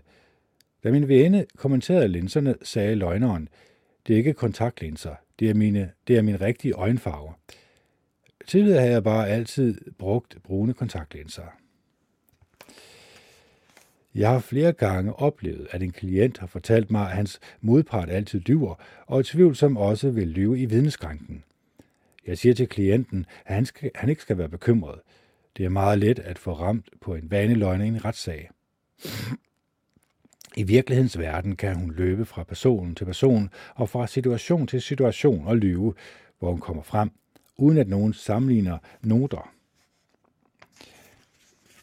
Der findes ingen retsstenografer eller udskrifter af vidneudsagn. Ingen afslører, hvad, hvad vidne har sagt til de øvrige vidner, og ingen fordyber sig i alt, hvad løgneren har skrevet om emnet, for at se, om det hele er i overensstemmelse. Men det er præcis, hvad der sker i retsprocessen, og pludselig er vaneløgneren blevet afsløret. Det er en udbudsrig oplevelse. Den professionelle løgner. Den professionelle løgner er den løgner, der er sværest at identificere. Han lyver ikke vilkårligt, som vaneløgnerne. Han lyver med et formål. For eksempel vil en mekaniker, som binder bilejeren en historie om defekte gearkasser på ærmet, på forhånd have udarbejdet sin diagnose omhyggeligt. En ejendomsmægler, som ikke ønsker at indrømme, at taget ligger, vil hurtigt besvare et spørgsmål om pletterne på loftet med et gennemøvet og meget spontant lydende udsagn. Det er en gammel skade forårsaget af et utæt vandrør på loftet. Det kan klares med en smule maling. Den professionelle løgner har tænkt løgnen igennem og ved præcis, hvad han vil sige, hvordan han skal sige det, og ved, at kunden har let ved at efterkontrollere det. Så gennemøvet en løgn kan ikke afsløres gennem løgnens stemme, kropssprog eller udseende. Løgneren vil være både internt og logisk overensstemmende. Den eneste sikre måde, hvorpå man kan spore den, er at sammenligne løgnerens udsagn med oplysninger fra fuldstændig uafhængige kilder. Få taget undersøgt. Få en vurdering fra en anden mekaniker. Du må ikke tage noget for givet. Inden du træffer nogen defensiv, definitiv afgørelse om nogen, som virkelig betyder meget for dig, skal du altid spørge dig selv, hvorvidt dine oplysninger om ham er pålidelige. Taler han sandt? Du har ikke råd til at springe dette trin over, hvis dit mål er at foretage en nøjagtig vurdering af personen. Så her har vi tre forskellige former for løgnere. Og der er jo øh, der er nogle ting, vi skal være opmærksomme på her. Øh, den lejlighedsvis løgner er en, som bestemt ikke bryder sig om at lyve, men gør det for at undgå noget. Altså, han ikke ønsker at indrømme, at han har gjort noget forkert eller pinligt. Han vil gerne ud af en ubehagelig situation. Så er der den hyppige løgner. Hun har ikke så meget imod, at hun lyver, øh, og derfor lyver hun mere hyppigt. Øvelse gør mester, så at sige. Og hun tænker så heller ikke sine løgne så grundigt igennem, så derfor vil de være nemmere at afsløre. Så er der vanerløgneren. Han lyver hyppigt, og han har for det meste over, øh, mistet overblikket over, hvad han foretager sig. Han, er, han ville faktisk vide, at han løg, hvis han tænkte sig om, men han er temmelig ligeglad med, om det, han siger, er sandt eller falsk. Han siger simpelthen, hvad der falder ham ind. Men det, der sådan kan kendetegne det, det er, at han, der flyder kun løgne ud af munden på ham, og derfor så tænker han ikke at holde styr på løgnene, og derfor vil de på et eller andet tidspunkt afsløre sig selv.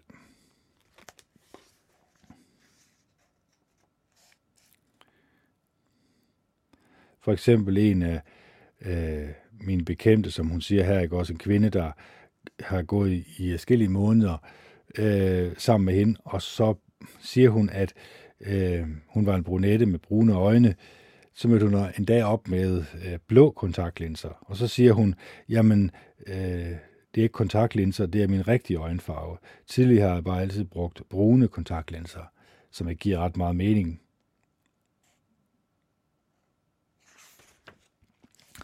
Og så er der så den professionelle løgner. Det er en, der er lidt sværere at få øje på. Vedkommende har tænkt løgnen grundigt igennem, har tænkt på modargumenter, har tænkt på, at hvis han bliver taget i løgnen, så har han et modargument, som modsvarer øh, det, som modparten synes er sandheden. En mekaniker for eksempel, eller en ejendomsmaler, som der er eksempler på her. Det er klart, de har jo gennemtænkt løgnen til perfektionisme, sådan at du ikke, eller du accepterer det med det samme. Men der er det ret vigtigt, at vi er opmærksomme og får undersøgt tingene. Er det virkelig rigtigt, at mekanikeren taler sandt, så kan vi gå til en anden mekaniker, eller ejendomsmægleren, så kan vi få en anden vurdering. Det er utrolig vigtigt, at vi ikke naivt går rundt og tror, at alt det, vi får at vide, er sandheden. Og igen, det kan flyttes over på fjernsynet, på tv'et, fordi at vi blindt tror på tv'et, så tror vi også på andre mennesker. Og omvendt, når vi tror på andre mennesker, jamen så har vi en uvilkårlig tillid til vores fjernsyn, til vores tv, til vores internet, til vores mobiltelefon.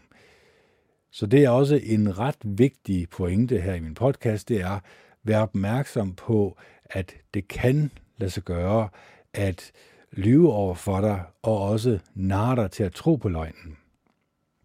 Så derfor er det utrolig vigtigt at være en lille smule eftertænksom.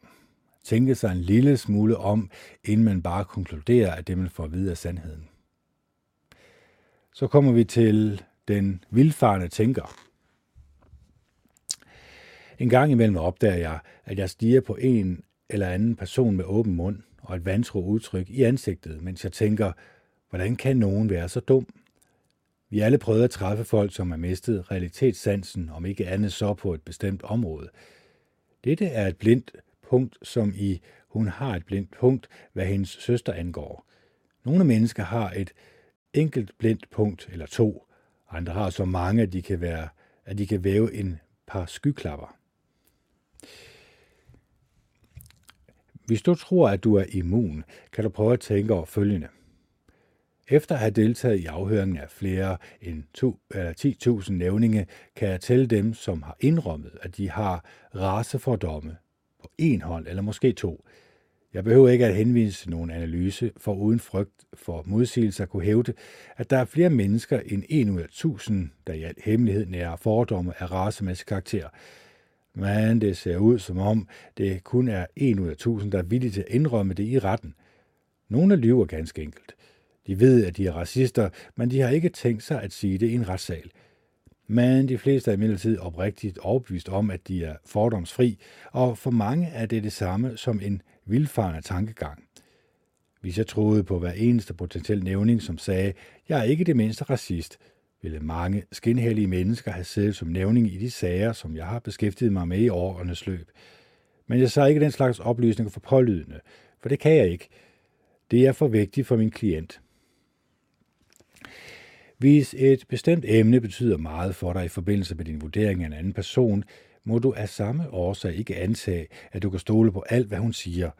Heller ikke, selvom du tror, at hun er fuldstændig ærlig. Stil dig selv følgende spørgsmål.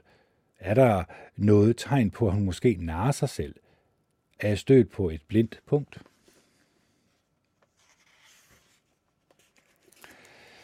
En vildfarende tankegang kan være et resultat af andre menneskers antydninger, eller også udvikler vi måske selv vores blindepunkter. Under mit arbejde med sagen om McMartin Preschool og andre sager om børnemishandling har jeg set, hvor let det er at overbevise børn om, at de er blevet bedt om at deltage i seksuelle handlinger, eller blot med deres dagplejer, men ikke blot med deres dagplejer, men også i et bemærkelsesværdigt tilfælde med store dyr, som ikke engang ville have kunne være i lokalet. Børnenes realitetssans blev ændret gennem antydninger. De blev hjernevasket. På samme måde er nogle af de blinde punkter, som jeg har set hos voksne, sandsynligvis resultatet af nogle mærkelige idéer, som deres forældre har indputtet i dem, da de var små. Ofte hjernevasker voksne mennesker imidlertid sig selv. Nogle opfører sig uærligt, og i stedet for at erkende det, skaber de en udførlig retfærdiggørelse for deres ugerninger. Nogle tager æren fra andres idéer eller bedrifter. Efterhånden som tiden går, fortæller de måske historien om deres bedrifter igen og igen, hvor hver gang de fortæller den, føler de sig måske bedre og bedre tilpas med den, indtil de er til sidst narrer sig selv til at tro på den. Det kan være svært at få øje på denne form for vildfarende tankegang, men du har ikke råd til at overse den. Måske kan du ganske kort konkludere, at en person på de fleste områder er umiddelbart ærlig og pålidelig, og måske har du afvist den tanke, at hun forsætligt kunne vildlede dig, også selvom hendes historie lyder forkert eller ikke rigtig stemmer. I betragtning af hendes tidligere ærlighed giver muligheden for, at hun lyver ikke mening. Hvordan kan denne kvinde, som i sit inderste væsen er så ærlig, finde på sådan en historie? I tilfælde som dette bør du overveje den mulighed, at du har stødt på hendes blinde punkt. Hun har fået et anfald af vildfarne tanker. De fysisk handicappede. For nogle år siden havde jeg en klient, som led af nervøse trækninger. Trækningerne forværredes, når han var under pres. Han gjorde grimasser, og han rykkede hovedet fra side til side.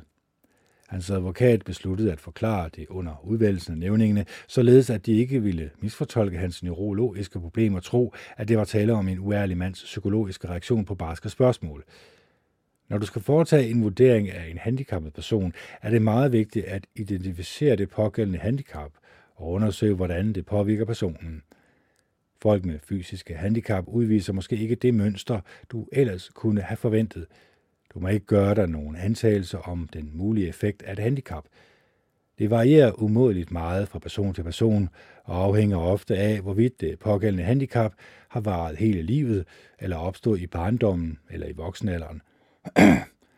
og af hvor meget støtte til håndtering af sit handicap person har fået.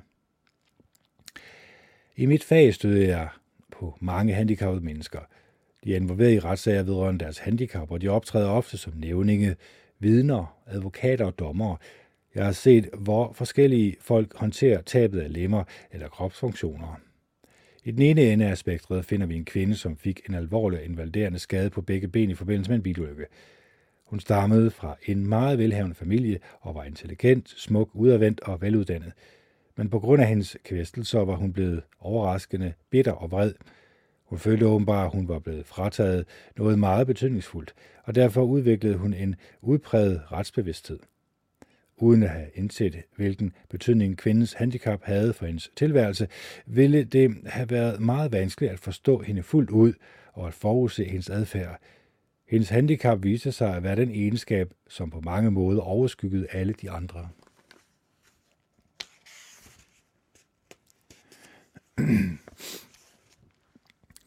I den anden ende af spektret finder vi en nævning i en sag, som jeg for nylig arbejdede med. Hans højre arm havde været vanskabt fra fødslen og var ikke mere end tredive centimeter lang. Hånden var ikke meget større end en valnød. Det det iøjnefaldende fysiske handicap måtte øh, han have gjort ham til genstand for ondskabsfulde drillerier, da han var barn. Efter at have hørt om de grundlæggende træk ved denne mand, hans uddannelsesmæssige baggrund, hans beskæftigelsesforløb, hans familiemæssige baggrund og hans livserfaring, var jeg relativt sikker på, at han ville være en god nævning for forsvaret, på hvis vegne jeg var blevet engageret.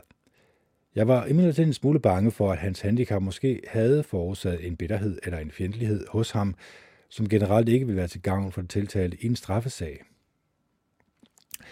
Omfanget af handicappet og de anstrengelser, det utvivlsomt krævede at overvinde det, fik mig desuden til at tro, at han måske ikke ville være en særlig medfølende holdning, eller have en særlig medfølende holdning til den tiltalendes bøn om forståelse og mildhed.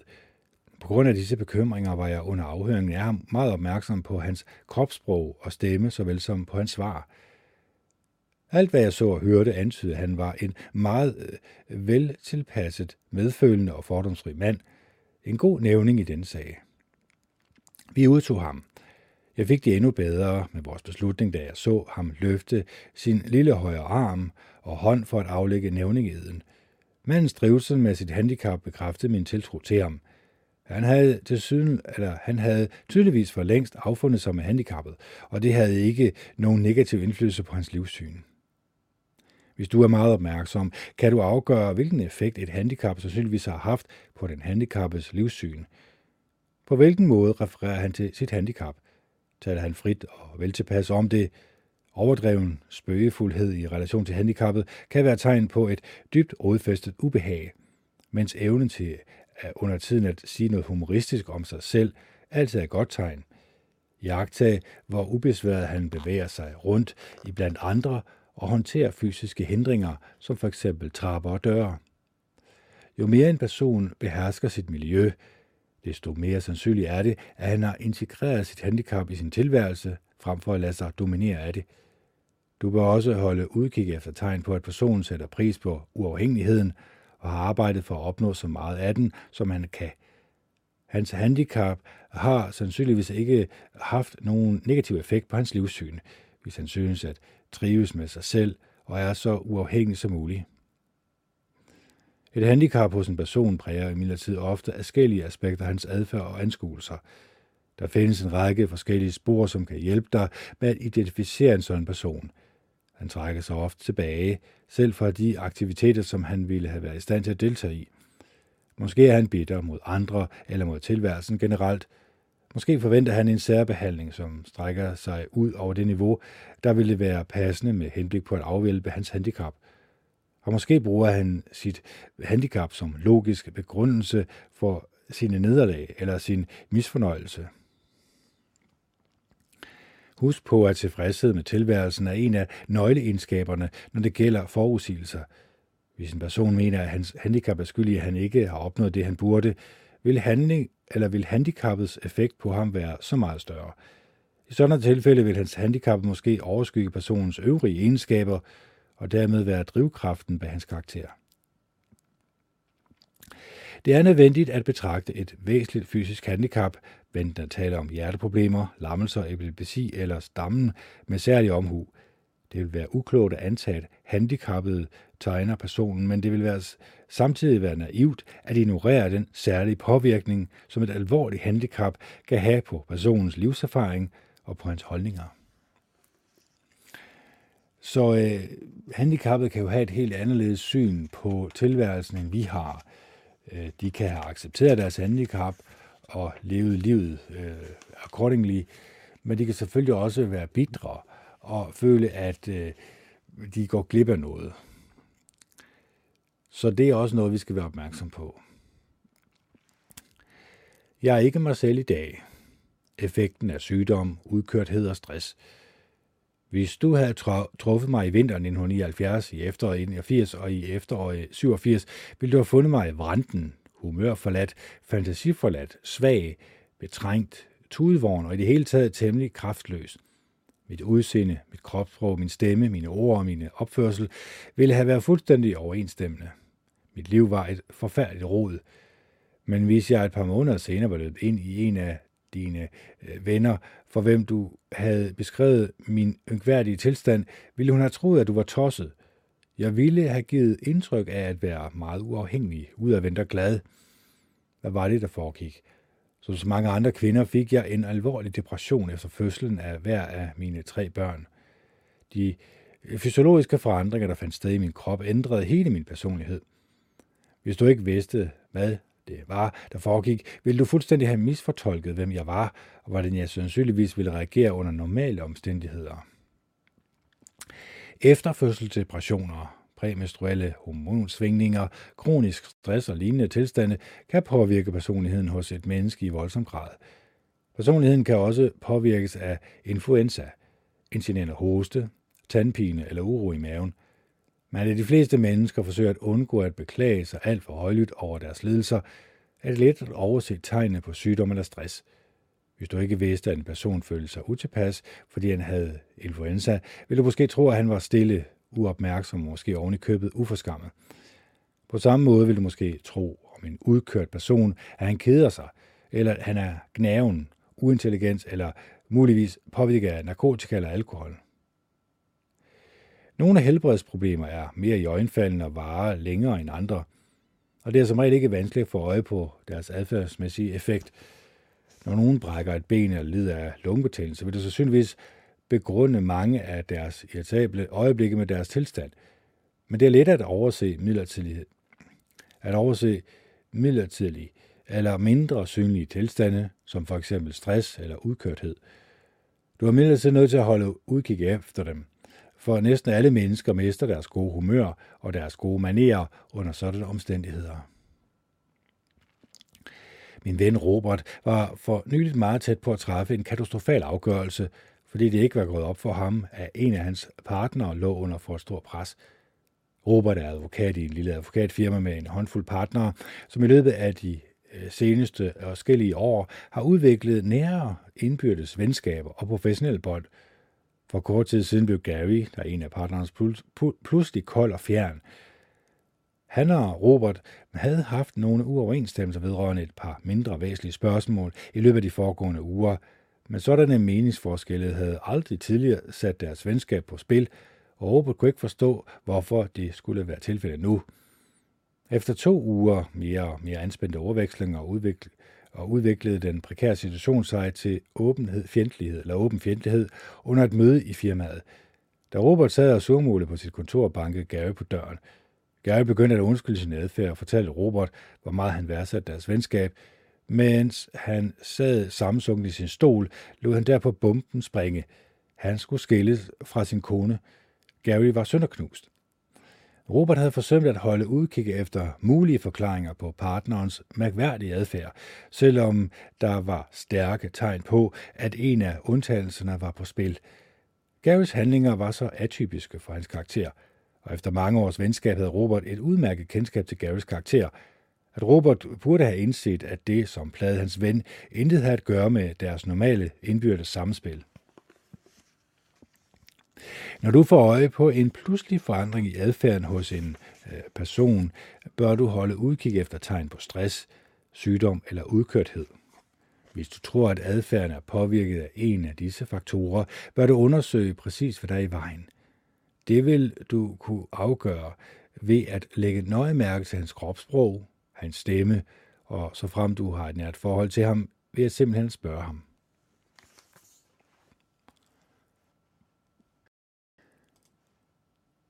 Så vi skal også være opmærksom på her, hvis en person ændrer adfærd pludselig, at vi måske tænker, at det er noget, jeg har sagt, eller noget, jeg har gjort, men i virkeligheden kan det jo være sygdom, det kan jo være stress eller udkørthed. Så, så det er meget vigtigt, at vi ikke drager forhastede konklusioner, øh, af den simple årsag, at vi måske ikke ved, hvad der ligger bag den her pludselige adfærdsændring.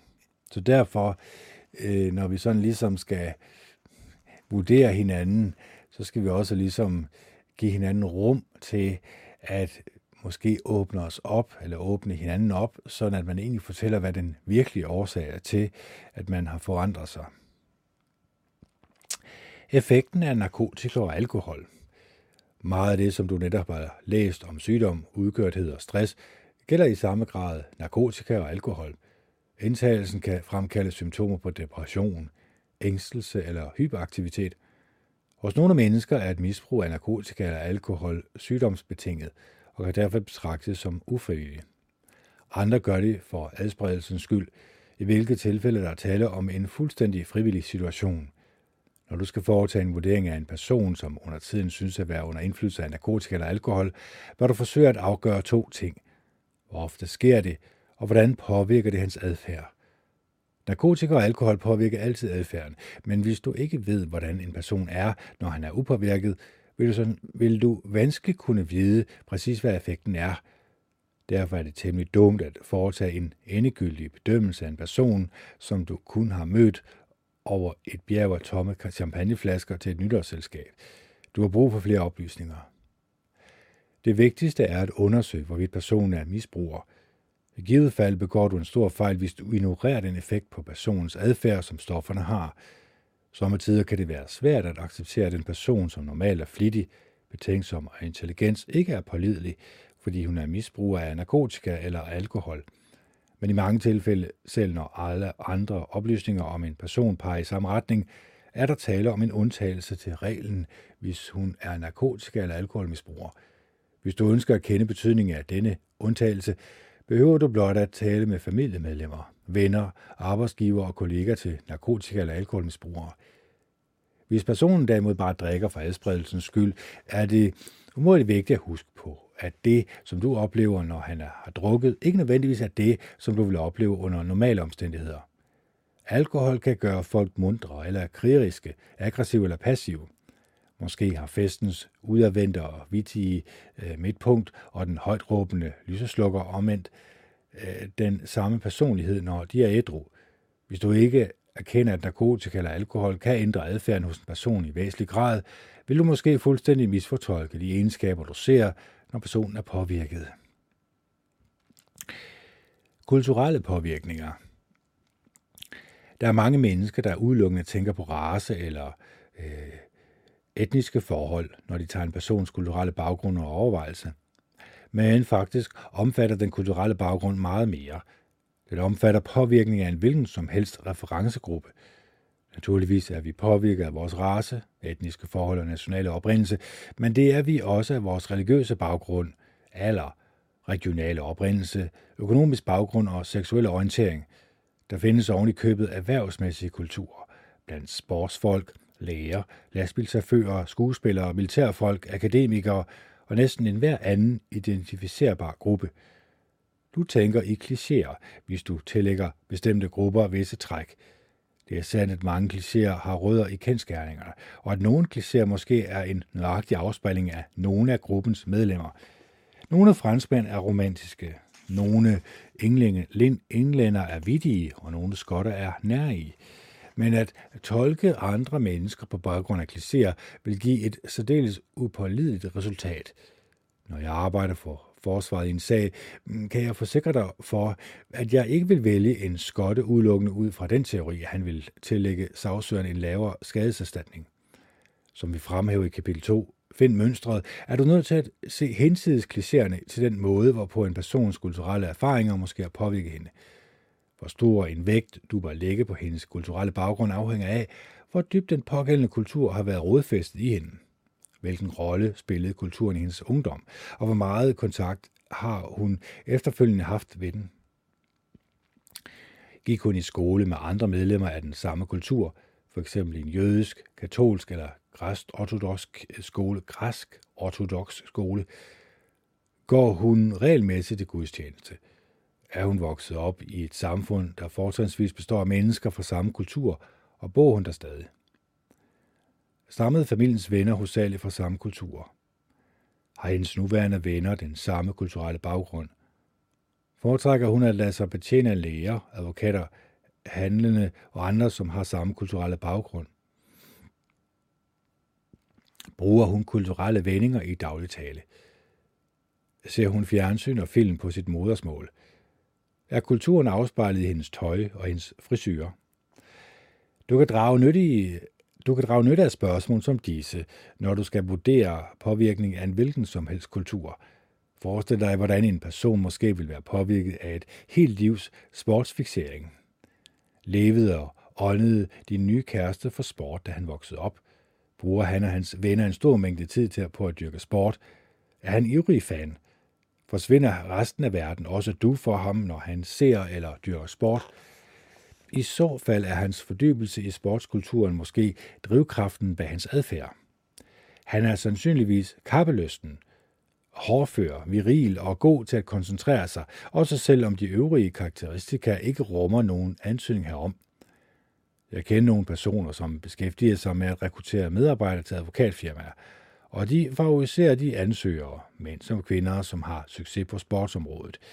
De træk, der bliver belønnet i sportskulturen, kan omsættes til succes i retssalen. Hvis de nye svoger har været i militæret, er hans hår så stadig kort, selvom han ikke længere gør tjeneste. Siger han stadig javel, sir, eller javel, ma'am, selvom der er gået flere år, siden han trak sig tilbage? Har han stadig en militær kropsholdning? I givet fald har han den militære mentalitet utvivlsomt haft en væsentlig effekt på hans livssyn. Han er sandsynligvis veldisciplineret, autoritær og konser- konservativ.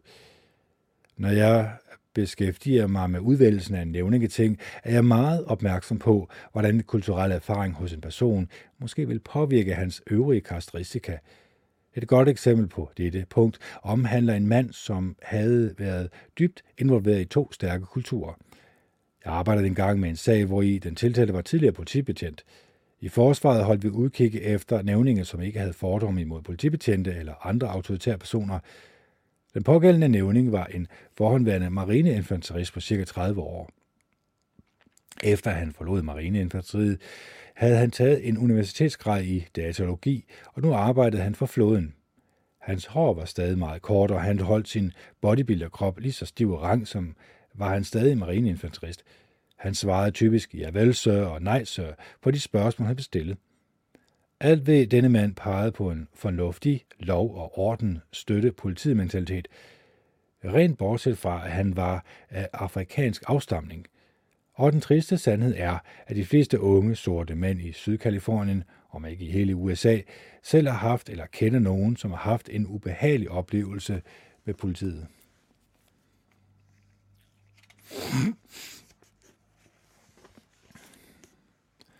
Vores spørgeskema til nævningene omfattede spørgsmål om konfrontationer med politiet. Denne nævning havde ganske enkelt svaret: jeg er engang blevet stoppet af politiet sammen med nogle venner. Da han under den mundtlige afhøring blev bedt om at forklare situationen nærmere, svarede han: mener de den episode, hvor jeg blev tilbageholdt? Musklerne i hans kæbe spændtes, da han sagde tilbageholdt. Han snærrede ordet frem gennem sammenbidte tænder. Hvis vi ikke havde vidst, at han tydeligvis mente, at politiet havde givet ham en urimelig behandling, ville vi måske have beholdt ham som nævning. Men som sagerne stod, mente jeg, at hans personlige negative oplevelse med politiet ville overskygge alle andre træk, som ville have peget på en medfølgende tankegang. Genkendelsen af den kulturelle påvirkning spillede også en rolle i forbindelse med min henstilling om at fritage den kvindelige latinamerikanske nævning i Simi Valley-sagen om de fire politibetjente, der stod anklaget for at have banket Rodney King, som gennemgået i kapitel fem. Selvom hun gav indtryk af at være fordomsfri, erkendte hun, at hendes mand var meget overbevist om, at de var skyldige og burde idømmes en hård straf. Jeg ville ganske vist aldrig antage, at alle latinamerikanske ægteskaber er domineret af manden, men jeg er udmærket klar over, at det er tilfældet i de fleste af dem, og at det ikke kun gælder de latinamerikanske kulturer. Efter yderligere afhøring var jeg ikke i tvivl om, at nævningens mand, nævningens mand var den dominerende part i deres forhold. Derfor mente jeg, at vi ikke kunne bruge hende som nævninge, uanset hvilken andre positiv træk hun måtte besidde set i forsvarets perspektiv, hvor hun ville få svært ved at overvinde sin kulturelle fremkaldte bias. Jeg foretog ingen handlinger på baggrund af de kulturelle klichéer i eksemplerne. Jeg afprøvede dem. Først da jeg kunne bekræfte, at den sorte marineinfanterist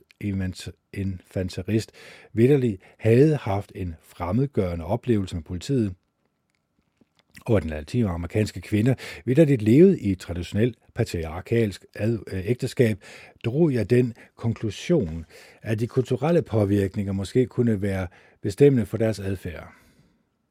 I nogle tilfælde afslører efterforskningen, at en sådan konklusion er ubegrundet. For eksempel deltog jeg for nylig i en paneldiskussion afholdt af The Ontario Bar Association, hvor en af de øvrige paneldeltagere var en højt respekteret midaldrende kvindelig dommer. I begyndelsen gav hun indtryk af at være gennemsyret karrierekvinde, selvsikker, direkte jordbunden. Når hun befandt sig på podiet, var hun et typisk eksempel på den barske, humorforladte, professionelle kultur, som mange kvinder, især i retssystemet, har hengivet sig til. Efter programmet spiste jeg middag i selskab med dommeren og opdagede, at det udseende og den opførsel, der i panelet havde mm, peget på en stærk påvirkning af karrierekvindekulturen, var fuldstændig forsvundet, efter hun var trådt ned fra podiet. Hun var varm, venlig, beskeden og humorsom. Hun talte om sine børn og ikke om sine professionelle succeser. Hun var ikke det mindste selvoptaget eller snærpet, og hun gik oven i købet så langt som til ganske ubehendigt at tage sig et sug af en anden dommers cigaret under aperiffen. Det ville jeg afgjort ikke have forventet af en stram, målrettet eller målrettet karrierekvinde. Det vrimler med eksempler på kulturelle påvirkninger i hverdagen.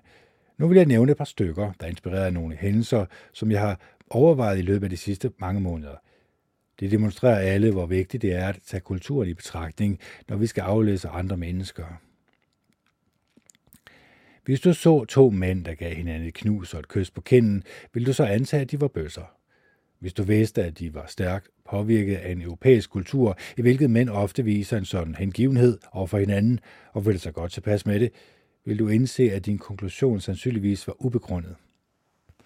Hvis du så en ung kvinde, som var iført en kort nederdel, plateausko, en bluse med skulderstropper, som afslørede både hendes øh, navler og stropperne til hendes B H, mørkt læbestift, og som havde lange negle i mange forskellige farver, vil du så konkludere, at hun i bedste fald var løs på tråden og tjusket, eller at hun måske snarere var prostitueret? Ikke hvis du havde kendskab til den nuværende modekultur. Hvis hver eneste pige, der klædte sig sådan, var luder, ville kategorien omfatte halvdelen af de sydkaliforniske piger mellem femten og enogtyve. Selv pæne piger klæder sig sådan for tiden. For nylig, med blot to dages mellemrum, hørte jeg en ældre hvid mand og en ældre hvid kvinde omtaler afrikanske amer- amerikanere som negere. Var de skinhellige, respektløse? Nej, de er bare begge vokset op i en periode, hvor det var måden, hvorpå høflige, taktfulde, hvide mennesker refererede til afrikanske amerikanere, og hvor ordet sort blev betragtet som en fornærmelse. Du ser et ungt par, der stolt fremviser deres udvalg af tatoveringer og eksotiske piercinger. Er de originaler, sociale udskud, rockmusikere? Nej, de er medlemmer af M T V-generationen. Om ti år vil det sandsynligvis lære dine børn at regne eller ekspedere dig i supermarkedet. Kulturelle påvirkninger er umådeligt indviklede og ofte svære at genkende. Men der findes alligevel nogle få enkelte regler, som kan hjælpe dig til at få øje på, hvornår det er mest sandsynligt, at de optræder. Husk, at race og national oprindelse ikke er de eneste kulturelle påvirkninger. Dine overvejelser bør således omfatte religion, alder, geografisk oprindelse, seksuel orientering, økonomisk baggrund og profession, såvel som personens øvrige referencegrupper. Du må aldrig træffe en afgørelse, der baserer sig på kulturelle klichéer. Du bør altid sammenholde dem med erfaringerne hos den person, som er mål for din vurdering. Når en person giver indtryk af at være underlagt en bestemt kulturpåvirkning, bør du skaffe oplysning om arten og omfanget af denne påvirkning, og på baggrund af dine oplysninger forsøge at måle kulturens betydning for formningen af personens perspektiv. Tilfældigheder forekommer faktisk. Sommetider kan en tilsyneladende væsentlig hændelse være fuldstændig betydningsløs. Selvom det er nødvendigt at have en sund skepsis for at kunne aflæse andre mennesker, er det præcis lige så vigtigt at være lydhør over for den mulighed, at der kan være tale om et uskyldigt sammentræf. I et tidligere kapitel viderebragte jeg historien om en kvindelig nævning, som var iført sorte handsker hver eneste dag under sagen mod de fire politibetjente, der stod anklaget for at have slået Rodney King. Hvis kvinden havde været hvid, og hvis sagen havde omhandlet noget andet end en påstået racistisk motiveret omgang pryl, ville jeg måske have antaget, at kvinden frøs, eller hun blot holdt af at gå med handsker. Juristerne ville bestemt ikke have spekuleret over, om der var tale om et budskab mod racisme. Sandheden var, at den racemæssige baggrund hos sagens involverede parter var helt tilfældig. At få øje på en person i operaen betyder ikke, at han er kultiveret, sofistikeret eller for den sags skyld holder af opera. Måske har han følt sig forpligtet til at møde op, fordi han har fået billetter af en ven. Og selvom det måske er naturligt at antage, at en person, som man møder under en basketballkamp, holder af basketball, er det muligt, at han er på firmaudflugt, eller at han er i færd med at pleje en kunde, som er glad for spillet. I begge tilfælde er mødet med den person i de omgivelser et rent sammentræf. Kan du antage en person, som er en sjuskemikkel, fordi han har en iøjnefaldende plet på sit slips? Måske. På den anden side set er det muligt, at det er en tjener, der har spildt suppe på ham tyve minutter forinden, og han ikke har haft tid til at skifte slips. Måske er han det mest sygelige, forfængelige person, du nogensinde har mødt. Pletten på slipset kan være fuldstændig uden betydning, eller værre endnu, den kan være vildledende. Du vil uværligt løbe ind i et par falske spor under den uophørlige proces med indsamling og vægtning af information. Du må ikke antage noget som helst. Søg efter mønstrene og regn med at støde på et par tilfældigheder fra tid til anden. Og til næste gang, der har vi lyt til din indre stemme, intuitionens styrke, som også omhandler, hvordan vi kan aflæse andre mennesker. Så øh, kan vi konkludere her, at vi mennesker, vi skal ikke drage forhastede konklusioner. Vi skal ligesom ikke gå ind i vores følelser sådan lige så hurtigt. Vi skal måske trække os en lille smule tilbage. Det gælder ikke kun for de mennesker, vi møder direkte ansigt til ansigt. Det handler jo også om de mennesker, vi møder på nettet.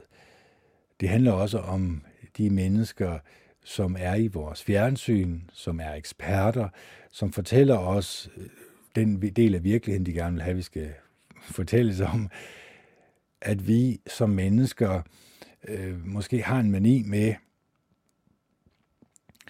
at drage forhastede konklusioner. Vi skal ligesom kende baggrunden for, hvordan personen eller hvor personen reagerer på den måde, han eller hun gør.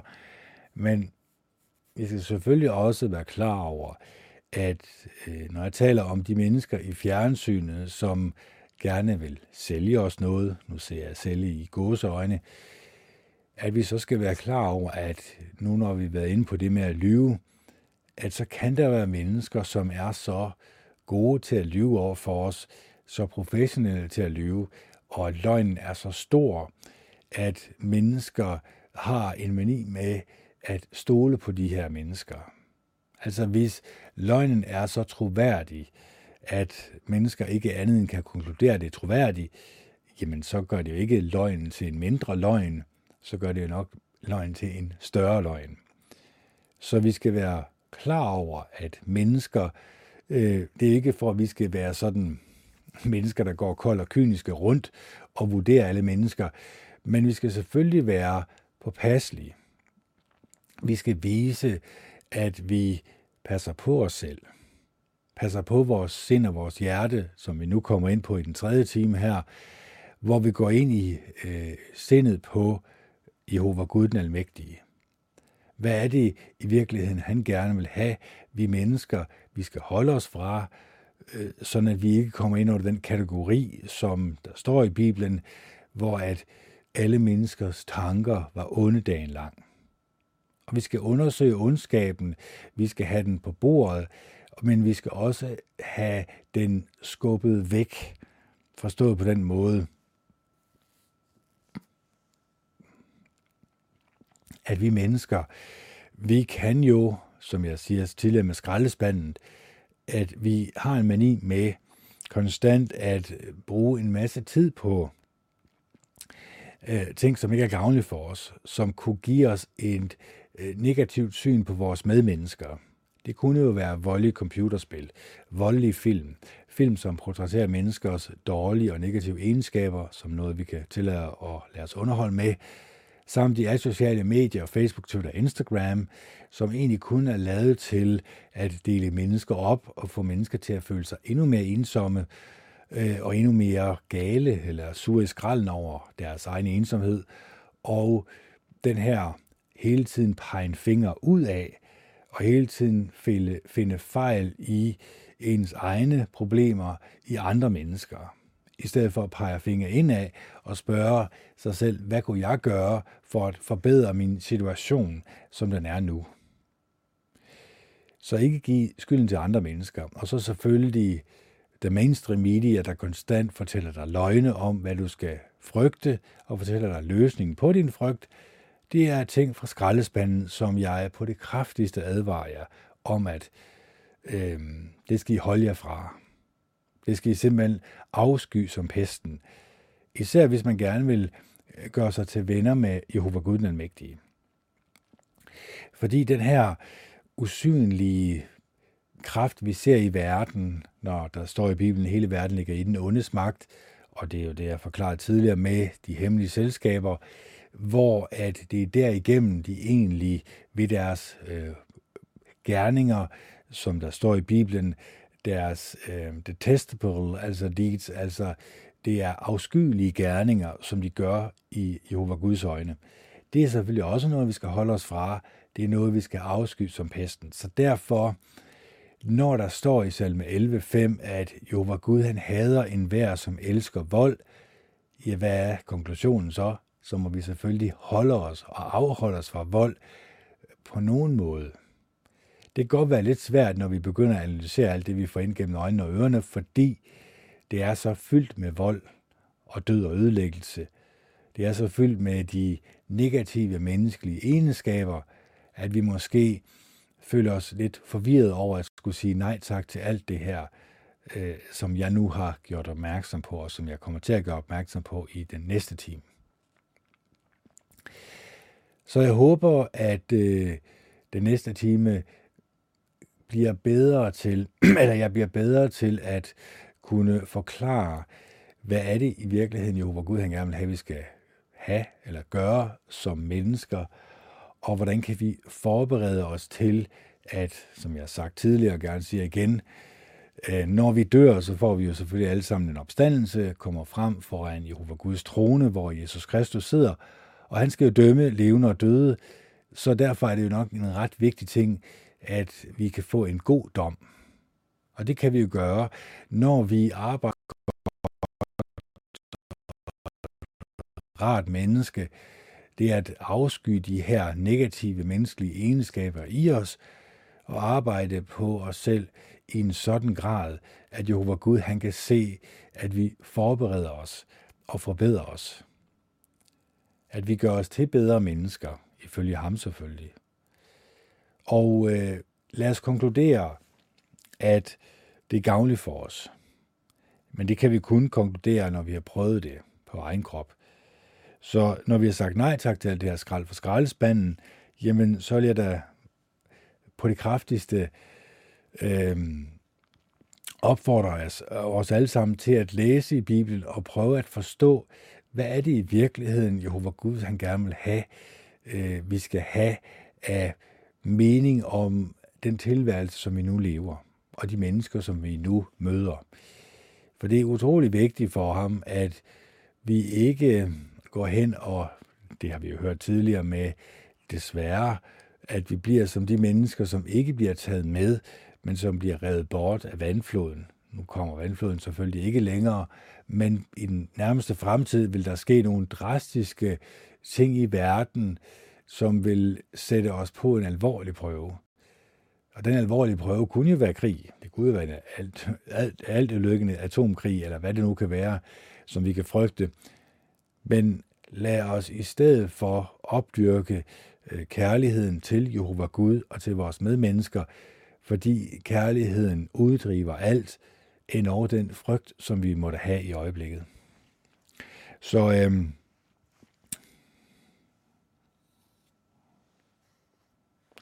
vi har jo egentlig haft Lukas, øhm, jeg tror det var det sjette kapitel her, der står her, intet godt træ bærer rådden frugt, og intet rådden træ bærer god frugt. Et hvert træ kan nemlig kendes på sine frugt, eller på sin frugt.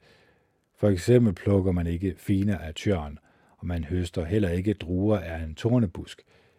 Et godt menneske tager noget godt frem fra sit hjerte, men et ondt menneske tager noget ondt frem fra sit hjerte. For hvad hjertet er fuldt af, løber munden over med. Hvorfor kalder I mig herre, herre, når I ikke gør, hvad jeg siger? Enhver, der kommer til mig og hører mine ord og handler efter dem, er som ham, jeg nu vil fortælle jer om. Han er som en mand, der ville bygge et hus. Han gravede dybt ned og lagde fundamentet på klippen. Så blev der oversvømmelse, og floden væltede ind mod huset, men det kunne ikke rokke det, for det var bygget godt. Enhver, der hører og ikke handler efter det, er derimod som en mand, der byggede et hus på den bare jord uden fundament. Floden væltede ind mod det, og det styrtede straks sammen og blev fuldstændig ødelagt. Efter at have sagt, hvad han ville sige til de mange mennesker, gik han ind i Capernaum. Nu var der i byen en officer, der havde en tjener, han var meget glad for, og tjeneren var alvorligt syg. Han var alvorligt syg og lå for døden. Da han hørte om Jesus, sendte han nogle af jødernes ældste hen for at bede ham om at komme og gøre hans tjener rask. De fandt Jesus og sagde indtrængende, han fortjener, at du gør dette for ham, for han elsker vores folk, og det er ham, der har bygget vores synagoge. Så gik Jesus med dem. Men inden han nåede frem til huset, havde officeren allerede sendt nogle venner afsted for at sige til ham, herre, du skal ikke ulejlige dig, for jeg er ikke god nok til, at du går ind under mit tag. Jeg mente heller ikke, at jeg var god nok til selv at komme til dig. Men sig blot et ord, og lad mine tjener blive helbredt. For jeg selv er under kommando og har soldater under mig, og hvis jeg siger gå til en af dem, så går han, og kom til en anden, så kommer han, og gør det og det til min tjener, så gør han det. Da Jesus hørte ham sige det, blev han forbavset, og han vendte sig om mod de mange mennesker, der var fulgte ham og sagde, ikke engang blandt Israels folk har jeg fundet så stor en tro. Og udsendingene vendte tilbage til huset og så, at tjeneren var blevet rask. Kort efter tog han til en by, der hedder Nain, og hans disciple og mange andre var med ham. Da han nærmede sig byens port, blev en død mand båret ud. Mandens mor var enke, og han var hendes eneste søn, og mange fra byen var sammen med hende.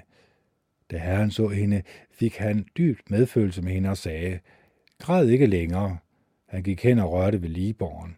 Bærerne stod stille, og han sagde, unge mand, jeg siger dig, rejs dig op.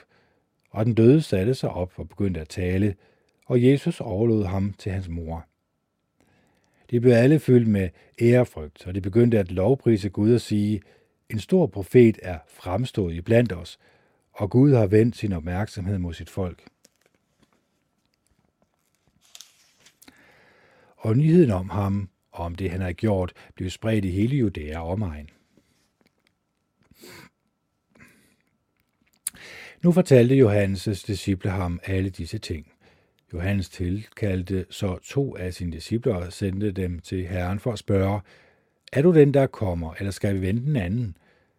Da mændene kom til ham, sagde de, Johannes Døber har sendt os for at spørge dig, er du den, der kommer, eller skal vi vente en anden? På det tidspunkt helbredte han mange mennesker for sygdomme og alvorlige lidelser, og han uddrev onde ånder og fik mange blinde til at se. Som svar sagde han derfor til dem, gå hen og fortæl Johannes, hvad I har set og hørt. Blinde ser, halte går omkring, spedalske bliver helbredt, døve hører, døde bliver oprejst, og fattige får den gode nyhed fortalt. Lykkelig er den, der ikke tager anstød på grund af mig. Da de disciple, Johannes havde sendt, var gået, begyndte Jesus at tale til de mange mennesker om Johannes. Hvad gik I ud i ørkenen for at se? Et siv, der bevæger sig i vinden? Nej. Hvad gik I ud for at se? Et menneske klædt i fint tøj? Jamen dem, der går i fornemt tøj og lever i luksus, finder man jo i kongelige paladser. Hvad gik I så ud for at se? En profet? Ja, og jeg siger jer, meget mere end en profet. Det er om ham, der står skrevet. Se, jeg sender mit sendebud foran dig, og han vil bane vejen for dig. Jeg siger jer, blandt dem, der er født af kvinder, er der ingen større end Johannes, men en af de mindre i Guds rige er større end ham. Alle, der hørte det, også skatteopkræverne, erkendte, at Gud er retfærdig, for de var blevet døbt af Johannes. Men farisæerne og de lovkyndige forkastede den vejledning, Gud havde givet dem, for de var ikke blevet døbt af Johannes. Hvad skal jeg sammenligne mennesker i denne generation med, og hvem ligner de? De er som børn, der sidder på torvet og råber til hinanden, vi spillede på fløjte for jer, men I dansede ikke. Vi sang sørgesange, men I græd ikke. Og her er Johannes Døber kommet, som hverken spiser brød eller drikker vin, men I siger, han er dæmonbesat. Nu er menneskesønnen kommet, og han både siger dræ- og han både spiser og drikker, men I siger, se en ædedolk og drukkenbold, der er ven med skatteopkrævere og syndere. Dog visdommen ses tydeligt af resultaterne. En af farisæerne blev ved med at bede ham om at komme og spise sammen med sig. Så gik han i farisæernes hus og tog plads ved bordet, og en kvinde, som i byen var kendt for at være en synder, fik at vide, at han spiste hos farisæerne, og hun kom med en alabastkrukke med parfumeret olie. Hun lagde sig på knæ ved hans fødder, græd og begyndte at gøre hans fødder våde med sine tårer, og hun tørrede dem med sit hår. Hun kyssede og også ømte hans fødder og hældte den parfumerede olie ud over dem. Da farisæerne, der havde indbudt ham, så det, sagde han til sig selv. Hvis denne mand virkelig var profet, ville han vide, hvad det er for en kvinde, der rører ved ham, at hun er en synder.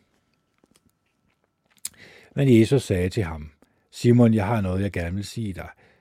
Hvad er det, lærer, spurgte han. Der var to mænd, som skyldte penge til den samme mand.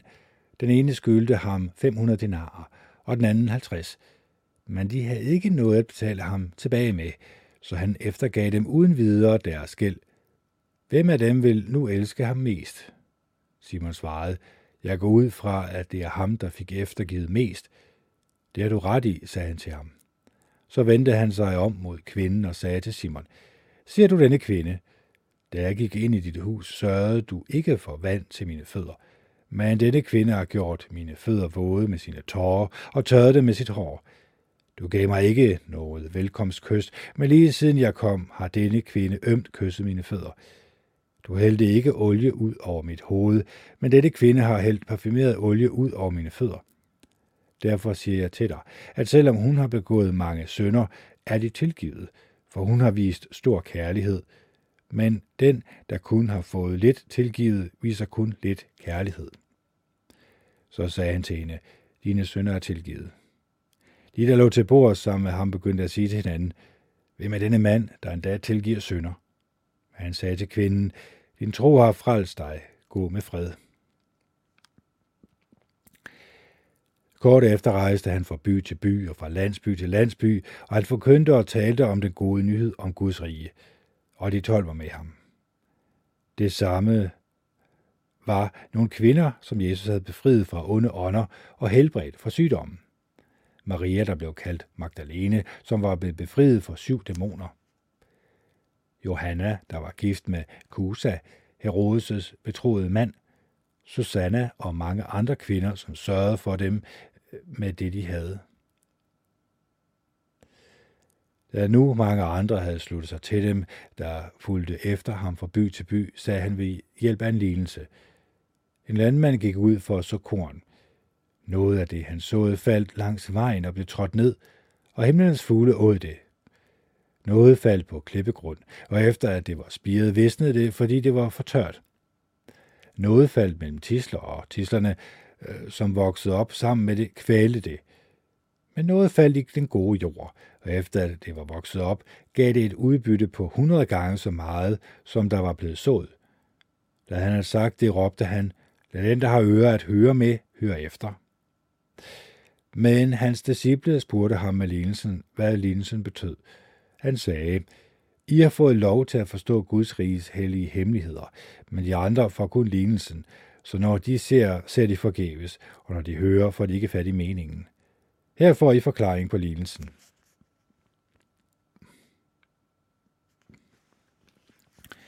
Kornet er Guds ord. Når kornet falder langs vejen, betyder det, at nogen hører budskabet, og så kommer djævlen og tager det bort fra deres hjerte, for at de ikke skal tro at blive frelst. Når kornet falder på klippegrund, betyder det, at nogen hører budskabet og med glæde tager imod det, men de har ingen rod. De tror i et stykke tid, men under prøvelser falder de fra. Og når kornet falder, gennem, og når kornet falder mellem tislerne, betyder det, at nogen hører ordet, men de rives med af dette livs bekymringer, rigdom og fornøjelser, så de bliver fuldstændig kvalt og aldrig kommer til at bære moden frugt. Men når kornet falder i den gode jord, betyder det, at nogen hører ordet med et smukt og et godt hjerte, bevarer det, holder ud og bærer frugt. Ingen, der har tændt en olielampe, skjuler den under et kar eller sætter den under en seng, men han sætter den på en stander, så de, der kommer ind, kan se lyset. Og der er intet skjul, som ikke vil blive synligt, og heller intet omhyggeligt gemt, som aldrig vil blive bekendt og komme frem i lyset. Vær derfor opmærksom på, hvordan I hører efter, for den, der har, vil man give mere, men den, der ikke har, fra ham vil man tage selv det, han forestiller sig, han har. Nu kom hans mor og hans brødre, men de kunne ikke komme i nærheden af ham på grund af de mange mennesker. Så man sagde til ham, din mor og dine brødre står udenfor og vil tale med dig. Han svarede, min mor og mine brødre, det er dem, der hører Guds ord og følger det. En dag gik han og hans disciple ombord i en båd, og han sagde til dem, lad os tage over til den anden side af søen. Så sejlede de ud. Mens de sejlede, faldt han i søvn, og der kom et voldsomt stormvejr hen over søen, og båden begyndte at tage vand ind og var ved at synke. Så de vækkede ham og sagde, lærer, lærer, vi er ved at gå under. Han rejste sig og råbte af vinden og de voldsomme bølger, som så lagde sig, og der blev helt stille. Han sagde til dem, hvor er jeres tro? Men forfærdet og overrasket sagde de til hinanden, hvem er det menneskelige egentlig? Selv vindene og bølgerne giver han ordre, og de adlyder ham. Og de sejlede ind til bredden i Gerasenes område, som ligger over for Galilea. Da Jesus gik i land, kom en dæmonbesat mand fra byen ham i møde. Manden havde i lang tid ikke haft tøj på, og han boede ikke i et hus, men mellem gravene. Ved siden af Jesus kastede han sig skrigende ned foran ham og råbte, hvad har jeg med dig at gøre, Jesus, søn af den højeste Gud? Jeg beder dig, pin mig ikke. Jesus havde nemlig befalet den urene ånd at komme ud af manden. Den havde taget magten over ham ved mange lejligheder, og han var igen og igen blevet bundet med kæder og fodlænker og holdt bevogtet, men han sprængte det, han var bundet med, og dæmonen drev ham ud på isolerede steder. Jesus spurgte ham, hvad er dit navn? Han sagde, legion, for mange dæmoner var gået ind i ham. Og de blev ved med at bede ham om ikke at sende dem ned i afgrunden. Nu gik der en stor flok svin og rodede efter føde på bjerget, så dæmonerne befaldt ham om at få lov til at gå i svinene, og det gav han dem lov til. Så kom dæmonerne ud af manden og gik i svinene, og flokken for ud over skrænten og ned i søen, hvor de druknede. Da svinehørderne så, hvad der var sket, flygtede de, og fortalte om det i byen og på landet. Så gik folk ud for at se, hvad der var sket. De kom til Jesus og så mand, der var blevet befriet fra dæmonerne. Han sad ved Jesu fødder, påklædt og ved sin forstandsfulde brug, og de blev bange. De, der havde set, hvad der var sket, fortalte dem, hvordan den dæmonbesatte var blevet gjort rask. Mange fik rasernes område bad nu Jesus om at forlade dem, for de var bange. Han gik så ombord i båden for at tage afsted. Manden, som dæmonerne var kommet ud af, blev ved med at spørge, om han ikke måtte komme med ham, men Jesus sendte ham væk med ordene: "Tag hjem og bliv ved med at fortælle om, hvad Gud har gjort for dig." Han tog så afsted og fortalte overalt i byen, hvad Jesus havde gjort for ham. Da Jesus kom tilbage, tog hele folkeskaren godt imod ham, for de havde ventet på ham. Og se, der kom en mand ved navn Jairus, som var forstander for synagogen. Han kastede sig ned for Jesu fødder og begyndte indtrængende at bede ham om at tage med ham hjem, for hans eneste datter, der var omkring tolv år gammel, var ved at dø. Mens Jesus var på vej derhen, massede menneskemængden sig ind på ham. I mængden var der en kvinde, som i tolv år havde haft konstante blødninger, og der var ikke nogen, som havde kunnet helbrede hende.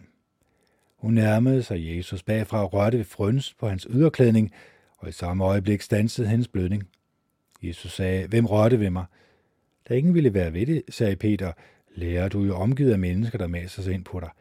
Men Jesus sagde: "Der var en, der rørte ved mig, for jeg ved, at der udgik kraft fra mig." Da kvinden indså, at hun var blevet opdaget, trådte hun skælvende frem og kastede sig ned for ham og fortalte, mens alle andre hørte det, hvordan hun, var, hvordan hun havde rørt ved ham, og at hun var blevet helbredt i samme øjeblik. Men han sagde til hende: "Datter, din tro har gjort dig rask. Gå med fred." Mens han talte, kom der en mand fra synagogeforstanderens hus og sagde: "Din datter er død, du skal ikke ulejlige læreren mere." Da Jesus hørte det, sagde han til ham: "Vær ikke bange, du skal blot have tro, så vil hun blive fredet." Han kom til huset, og han tillod ikke nogen at gå med ind, undtagen Peter, Johannes, Jakob og pigens farmor. Men alle græd og slog sig selv af sorg over hende. Så sagde han: "I skal ikke græde, for hun er ikke død, men hun sover." Så begyndte de at le hånligt af ham, for de vidste, at hun var død. Men han tog hende, men han tog hendes hånd og kaldte på hende med ordene: "Lille pige, stå op." Og hun fik livet tilbage. Hun stod straks op, og han sagde, at man skulle give hende noget at spise. Hendes forældre blev ude af sig selv af glæde, men han sagde, at de ikke måtte fortælle nogen, hvad der var sket. Så kaldte han de tolv sammen og gav dem magt og myndighed til at uddrive dæmonerne og helbrede sygdomme. Og han sendte dem ud for at forkynde Guds rige og for at helbrede.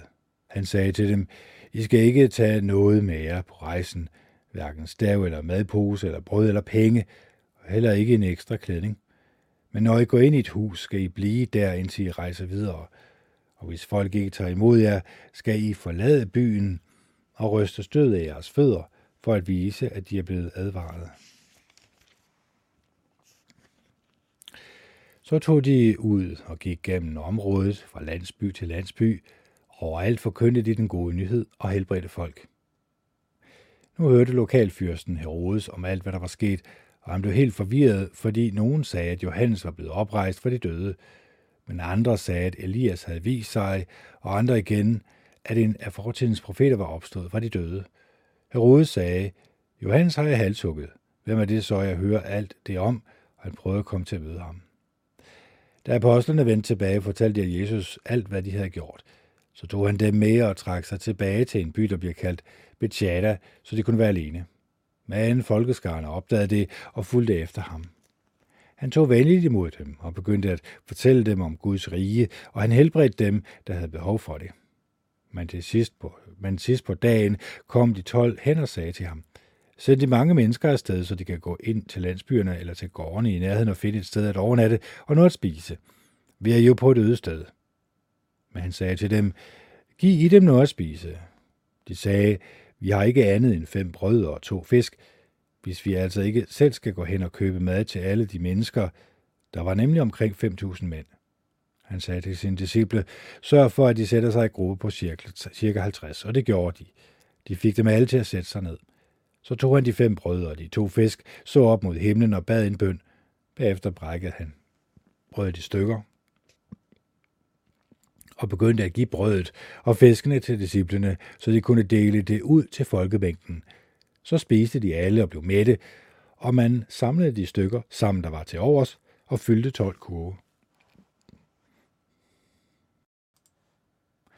Så vi ser her, at Jehova Gud, som udsendte sin enbårne søn Jesus Kristus, gjorde det med en meget god grund, kan man sige.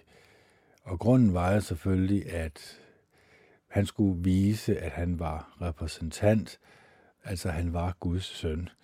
Det gjorde han ved at helbrede mennesker, ved at gøre mange mirakler, som vi kunne se her. Og øh, det er jo ikke de mirakler, vi kan gøre i dag, men fordi at han havde myndighed fra Jehova Gud, så kunne han også give den myndighed videre til hans øh, apostle. Så, så derfor, på det her tidspunkt, da den sande tro skulle stadfæstes, der var det meget vigtigt, at mennesker fik øh, tro. Nu kan man sige, at i dag foregår det ikke helt på samme måde. Men den her nyhed om den gode nyhed, kan man kalde det, hvor at øh, Jehova Gud senere hen, det får vi også at vide efter hans korsfældelse eller pælfæstelse og opstandelse og hans himmelfart, øh, at han nu er øh, konge i Guds rige. Det vil også sige, at når vi dør og får en opstandelse, så kommer vi frem foran Jehova Guds øh, trone, hvor Jesus Kristus han sidder. Og så vil han dømme levende og døde, alt efter deres gerninger, om de var onde eller gode. Så derfor er det så utrolig vigtigt, at vi i dag holder os fra det onde og gør det gode. Og det er der, hvor Bibelen egentlig skærer igennem. Fordi vi ser det med kvinden her, som er en stor synder, men som får tilgivet meget, fordi hun har været en stor synder. Men hun har også gjort sig umage, kan man sige. Hun har gjort, gået ud over det sædvanlige, fordi hun føler sig dybt berørt over de her synder, hun har begået. Men som han siger, se, den her kvinde har gjort alle de her ting for mig, og det har du ikke. Så derfor er hendes synder jo større, men de er også, man kan sige, det er også en større gæld, hun får eftergivet, som ligningen også fortæller. Og det er også det, vi skal være klar over. Vi skal lade være med at dømme andre mennesker på forhånd. Vi skal være villige til at acceptere, at andre mennesker er anderledes, end vi er, og at andre mennesker også har brug for den trøst, Jehova Gud han kan give igennem hans hellige ånd og igennem øh, troen på den opstandne Jesus Kristus. Så øh, without further ado, så skal vi lige tilbage, og vi skal noget langt tilbage.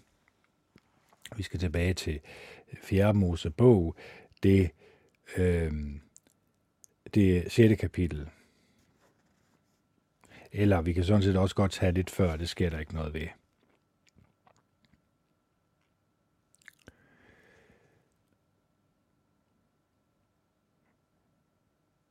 Så skal vi se jalousioffret.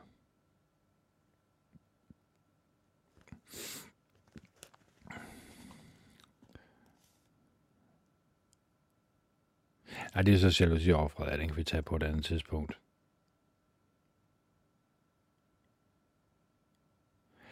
Jehova sagde videre til Moses, se til israelitterne, hvis en mand eller en kvinde aflægger et særligt løfte om at leve som naziræer for Jehova, skal han holde sig fra vin og andre alkoholiske drikke.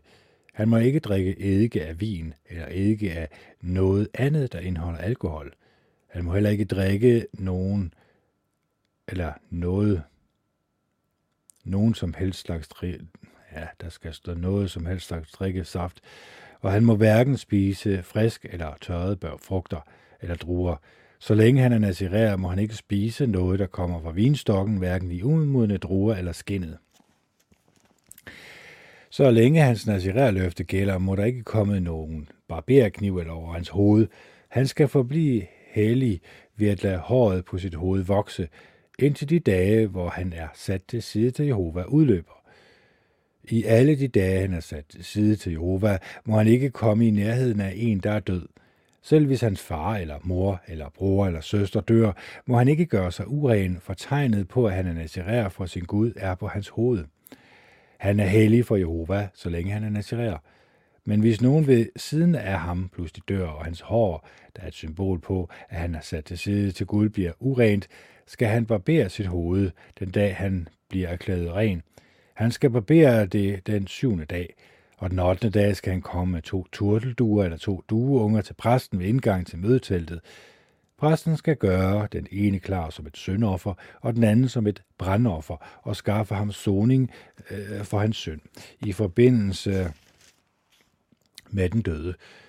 Den dag skal han hellige sit hoved, og han skal igen sætte sig selv til side til Jehova og begynde forfra på sine dage som nazirer, og han skal bringe en vædder, der er højst et år gammel, som skyldoffer, men den første tid skal ikke regnes med, for han blev uren, mens han var nazirer. Det der er loven om nazirer. Når hans dage som nazirer udløber, skal man tage ham med hen til indgangen til mødeteltet. Der skal han bringe sin offergave til Jehova, en sund vædder, der er højst et år gammel som brandoffer, et sundt hundlam, der er højst et år gammel som syndoffer, en sund vædder, som er fællesskabsoffer, en kur med usyret ringformet brød af fint mel tilsat olie, usyret fladbrød penslet med olie, og det kornoffer og de drikkeoffer, der hører til. Præsten skal frembære det for Jehova og ofre hans syndoffer, hans ved og hans brandoffer. Han skal ofre vædderen som et fællesskabsoffer til Jehova sammen med kurven med de usyrede brød, og præsten skal frembære det kornoffer og det drikkeoffer, der hører til. Ved indgangen til mødeteltet skal nazireren så barbere det uklippede hår af sit hoved, og han skal tage det hår, der har groet på hans hoved, mens han var nazirer, og lægge det på ilden under fællesskabsoffret. Og præsten skal tage en kogt bog fra vædderen, et usyret ringformet brød fra kurven og et usyret fladbrød og lægge det i hænderne på nazireren, efter at han har fået tegnet på, at han var nazirer barberet af. Og præsten skal svinge det frem og tilbage som et svingningsoffer foran Jehova. Det er noget helligt, som præsten skal have sammen med brystet fra svingningsofferet og køllen, der giver som, givet som bidrag. Bagefter må nazireren drikke vin. Dette er loven om nazireren, der aflægger et løfte. Hvis han lover at give Jehova et større offer end det, der kræves af en nazirer, og han har råd til det, skal han opfylde sit løfte af respekt for loven om nazirer. Så sagde Jehova til Moses, sig det Aaron og hans sønner, sådan skal I sige, når I velsigner Israels Gud. Må Jehova velsigne dig og beskytte dig. Må Jehova lade sit ansigt lyse på dig og vise dig velvilje. Må Jehova løfte sit ansigt mod dig og give dig fred. Og de skal lade mit navn blive nævnt over Israels folk, så jeg kan velsigne dem. Den dag Moses var færdig med at salve, undskyld, den dag Moses var færdig med at rejse til helligdommen, salvede han den og helligede den sammen med alle dens udstyr, alteret og alle dets redskaber. Efter at have salvet og helliget disse ting, kom Israels høvdinger, overhovederne for deres stammer, med en offergave. Disse stammehøvdinger, som førte tilsyn med mønstringen, bragte deres offergave, der bestod af seks overdækkede transportvogne og tolv okser, en transportvogn for hver to høvdinger, en tyr for hver en frem for Jehova, og de førte dem frem for en tilbedning. Jehova sagde til Moses, tag imod tingene fra dem, for de skal bruges til tjeneste ved mødeteltet. Du skal give dem til levitterne, til hver af dem efter, hvad de skal bruge til at udføre deres pligter. Så tog Moses imod transportvognene og okserne og gav dem til levitterne. Han gav to transportvogne og fire okser til Gersons sønner, efter hvad de skulle bruge til at udføre deres pligter. Og han gav fire transportvogne og otte okser til Mirias sønner, efter hvad de skulle bruge til at udføre deres pligter under ledelse af præsten Arons søn Itamar. Men han gav ikke Kehats sønner noget for deres pligter indbefattet at tjene ved det hellige sted, og de skulle bære de hellige ting på skuldrene. Så frembræd høvdingerne deres offergave ved indvielsen af alteret den dag, det blev salvet.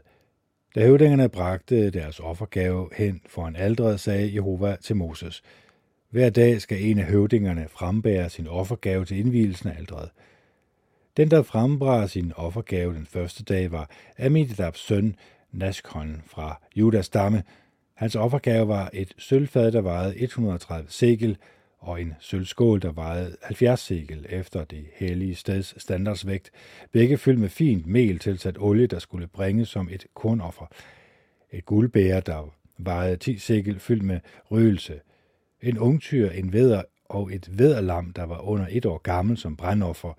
En ung ged som syndoffer, og som fællesskabsoffer to tyre, fem væddere, fem gedebukker og fem etårige væddere. Det var Amminadabs søn Nakons offergave. Og så videre og så videre. Det vil sige, her bliver det beskrevet, hvad offergave de forskellige stammers øh, sønner skulle give. Eller høvdingen for Sebulons sønner.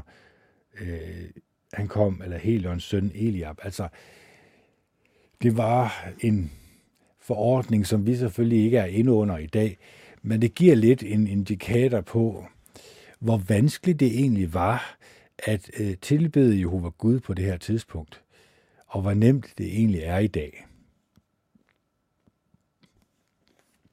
Hvorfor er det vanskeligt, eller hvorfor var det vanskeligt på det her tidspunkt?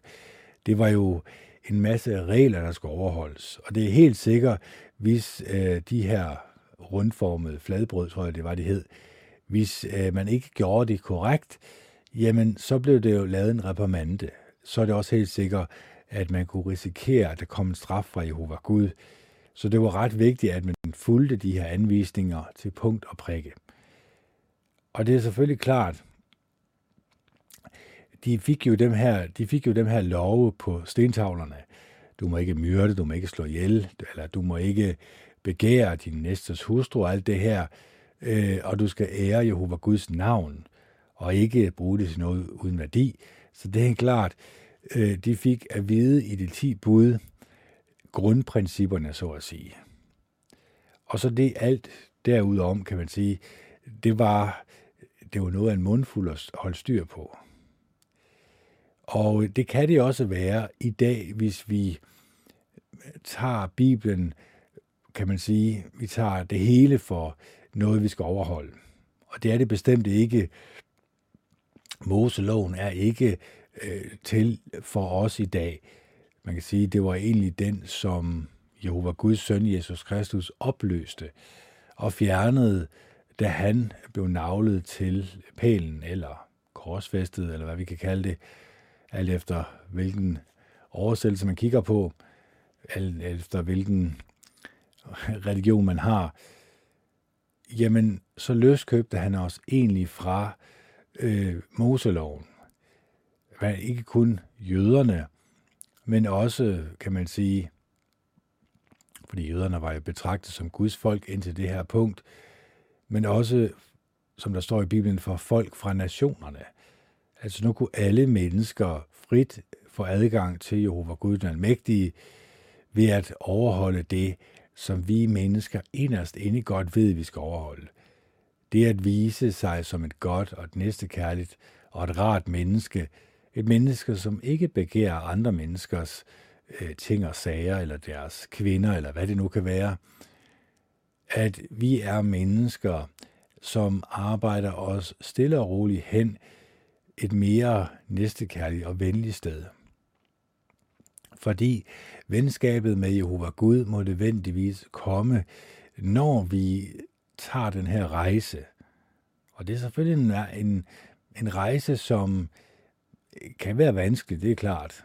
Man skal selvfølgelig acceptere alt det, jeg har sagt her i podcasten, og alt det, øh, som Jehova Gud han vil have, at vi skal øh, tage i overvejelse, når vi nu begynder på vores rejse.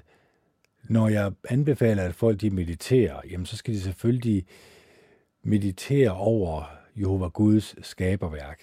De skal meditere over de historier, der er i Bibelen. Prøve at sætte sig ind i andre menneskers sted, og også især de her mennesker, som levede for så mange tusind år siden. finde ud af, hvad følelser lagde der bag deres handlinger. Og enten var de nogen, der var i overensstemmelse med Jehova Gud, jamen så er det selvfølgelig de gerninger, vi godt kan gøre i dag. Men vi skal selvfølgelig stadigvæk huske på, at Moseloven er øh, en lov, som var lavet til israelitterne. Og da Jesus Kristus, han løskøbte mennesker, øh, så gjorde han det selvfølgelig også ved, at han løskøbte mennesker fra loven. Det ikke betyder, at man ikke kan læse i Moseloven og finde essensen af Jehova Guds tanker. Selvfølgelig, det er klart.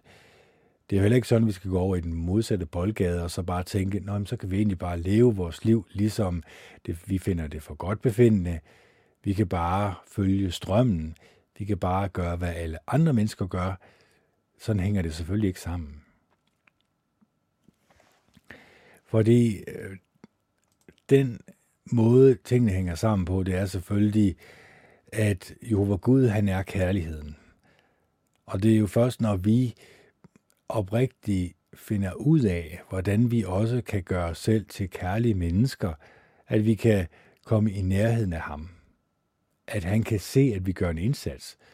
Hvis han kan se, at vi siger nej tak til voldelige computerspil og voldelige film, og film, som portrætterer menneskers dårlige egenskaber, og endda selvfølgelig også alt det andet, som har med de negative menneskelige egenskaber at gøre, så kan han se, at vi gør en indsats. Så kan han se, at vi virkelig bestræber os for at være frasorterende i vores sind. Af hjertets overflod taler munden, som det står i Bibelen. Det vil også sige, at hvis vi skal tale som et næstekærligt, godt og rart menneske, så skal det jo være noget godt og rart, vi har at hive op af.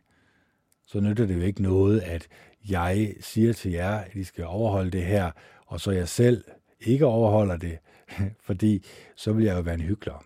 Så vil jeg jo være en løgner, så vil jeg være en bedrager, så vil jeg føre jer bag lyset, og det ønsker jeg bestemt ikke at gøre. Jeg ønsker selvfølgelig, at I skal have det godt og rart. Jeg ønsker selvfølgelig, at jeres tilværelse skal være fyldt med gode og rare og næstekærlige mennesker i jeres liv. Mennesker, som ønsker oprigtigt, at I skal have det godt og rart. Som ikke taler dårligt om jer bag jeres ryg. Og I ikke gør det samme selv. Men at I begynder, ligesom jeg gør, at være frasorterende i alt det, jeg stopper ind gennem øjnene og ørerne, i sådan en grad, at det ændrer min personlighed. Til det bedre selvfølgelig. Det skulle gerne være sådan, at jeg øh, kommer i overensstemmelse med det, som Jehova Gud han gerne vil have, jeg skal komme ind under. Så derfor er det ret vigtigt, at jeg læser Bibelen på en måde sådan, at jeg får virkelig levet mig ind i historien. Især i det, vi kalder den nye testamente, at vi gør en aktiv indsats for at gå i dybden med, jamen, hvad er det egentlig, øhm, Jehova Gud han kræver af os andet, end at vi skal elske Jehova Gud af hele vores hjerte, sjæl og styrke, og vores næste som os selv. Og der ligger jo også den, kan man sige, ting, som Jesus han siger, gør mod andre, som I ønsker, at mennesker skal gøre mod jer. Altså, at vi virkelig tænker os om, hvordan vi opfører os over for hinanden, for det har så stor en indflydelse på andre menneskers ikke kun opfattelse af os, men også om de har en god oplevelse af os. Jeg tror, at alle mennesker gerne vil have, at andre mennesker, de, når de forlader en, en samtale, føler, at her var der et oprigtigt menneske, som ønskede dem det bedste, og som opmuntrer dem, og med deres eget humør smittede dem. Sådan at jeg, når jeg går ud, så kan jeg vise mig som et menneske, som oprigtigt ønsker, at andre mennesker skal leve et godt og et rart og et langt liv, og ikke fyldt med bekymringer, ikke fyldt med vold, død og ødelæggelse, ikke fyldt med alt det, som de onde mennesker ønsker, at de skal beskæftige sig med. Og så i sidste instans selvfølgelig også tage afstand fra Satan og hans dæmoner, fordi det er jo i der, især der, hvor påvirkningen af menneskeheden foregår. Sådan at vi ikke bliver, som der står i Bibelen, dæmonbesat, som den her person var, at vi, og der var nok også en grund til det, at vi bliver klar over, at der er en ond, usynlig åndeskabning, som har gjort oprør mod Jehova Gud, og også mange andre engle gjorde oprør og gjorde sig selv til dæmoner. Og for at holde sig fra dem, så skal man holde sig fra alt det, der vi kan kalde det okkulte, det der med at henvende sig til de døde, tarotkartlæsning, stjernetydning, magi og trolddomskunst.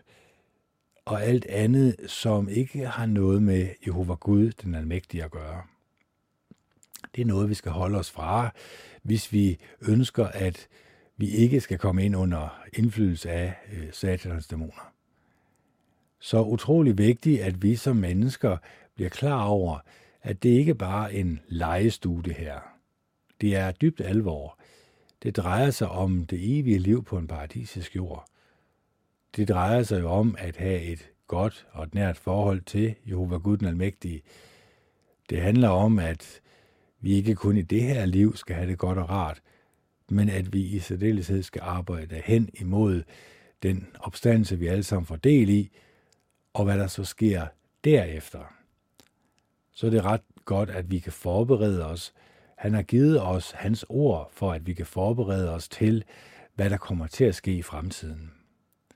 Og uanset hvad der kommer til at ske i fremtiden, om det bliver en altødelæggende atomkrig, det ved jeg ikke, om det gør, men der er noget, der tyder i hvert fald på en voldsom oplevelse for menneskeheden på et tidspunkt her i fremtiden, så er det nok en god idé at forberede sig på en sådan måde, at vores sind og hjerte ikke bliver opbragt over det, som Bibelen taler om, rygter af krige og krige, og en nation, der vil rejse sig mod en nation og rige mod rige, at vi holder stand og ved, at uanset hvad der sker, så vil Jehova Gud beskytte os.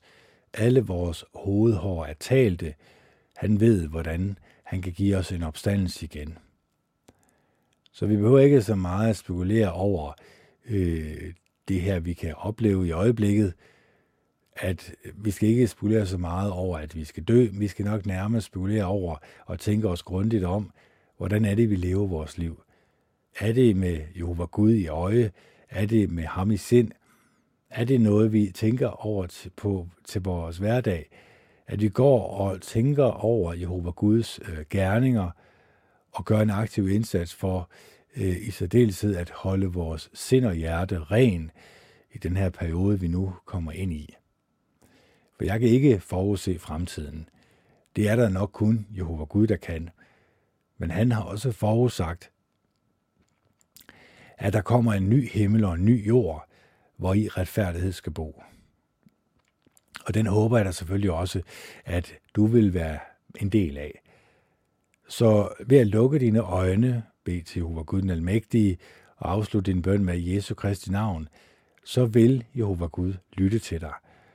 Det er selvfølgelig klart, de første fjorten dage, der vil du nok blive mødt med nogle lidt kraftige og voldsomme mareridt. Det er meget normalt. Det er jo fordi, at Satan og hans dæmoner ikke ønsker at give slip på dig. Men hvis du bliver ved med at bede til Jehova Gud den Almægtige i Jesu Kristi navn, så skal han nok sørge for, at Satan og hans dæmoner forlader dig. Og ikke ønsker at have noget med dig at gøre, fordi de ønsker ikke at have noget med Jehova Gud den Almægtige at gøre. Fordi han er jo uendelig kærlighed, mens de er uendelig ondskab. Så her på falderebet, lad os gøre en aktiv indsats for at rense vores sind og vores hjerte.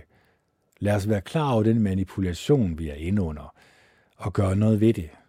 Lære at sige nej tak til alt det skrald fra skraldespanden, som vi kan udsætte os selv for.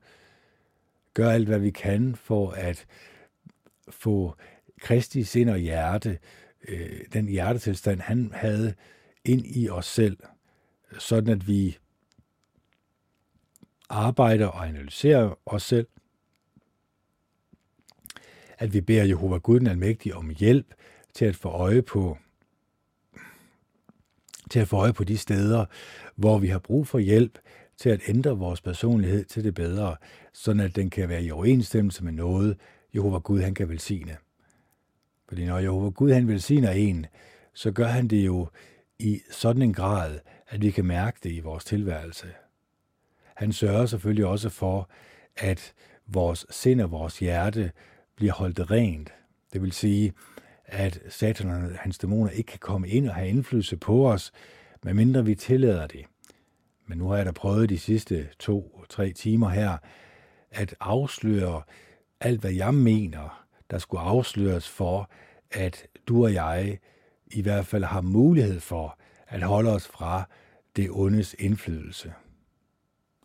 Og så håber jeg selvfølgelig også, at her på falderebet, at I vil elske hinanden og være gode og rare ved hinanden.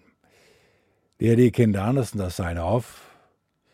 Det er den sjette tredje to tusind og toogtyve. Klokken den er nitten nioghalvtreds, og det er søndag. Hej hej.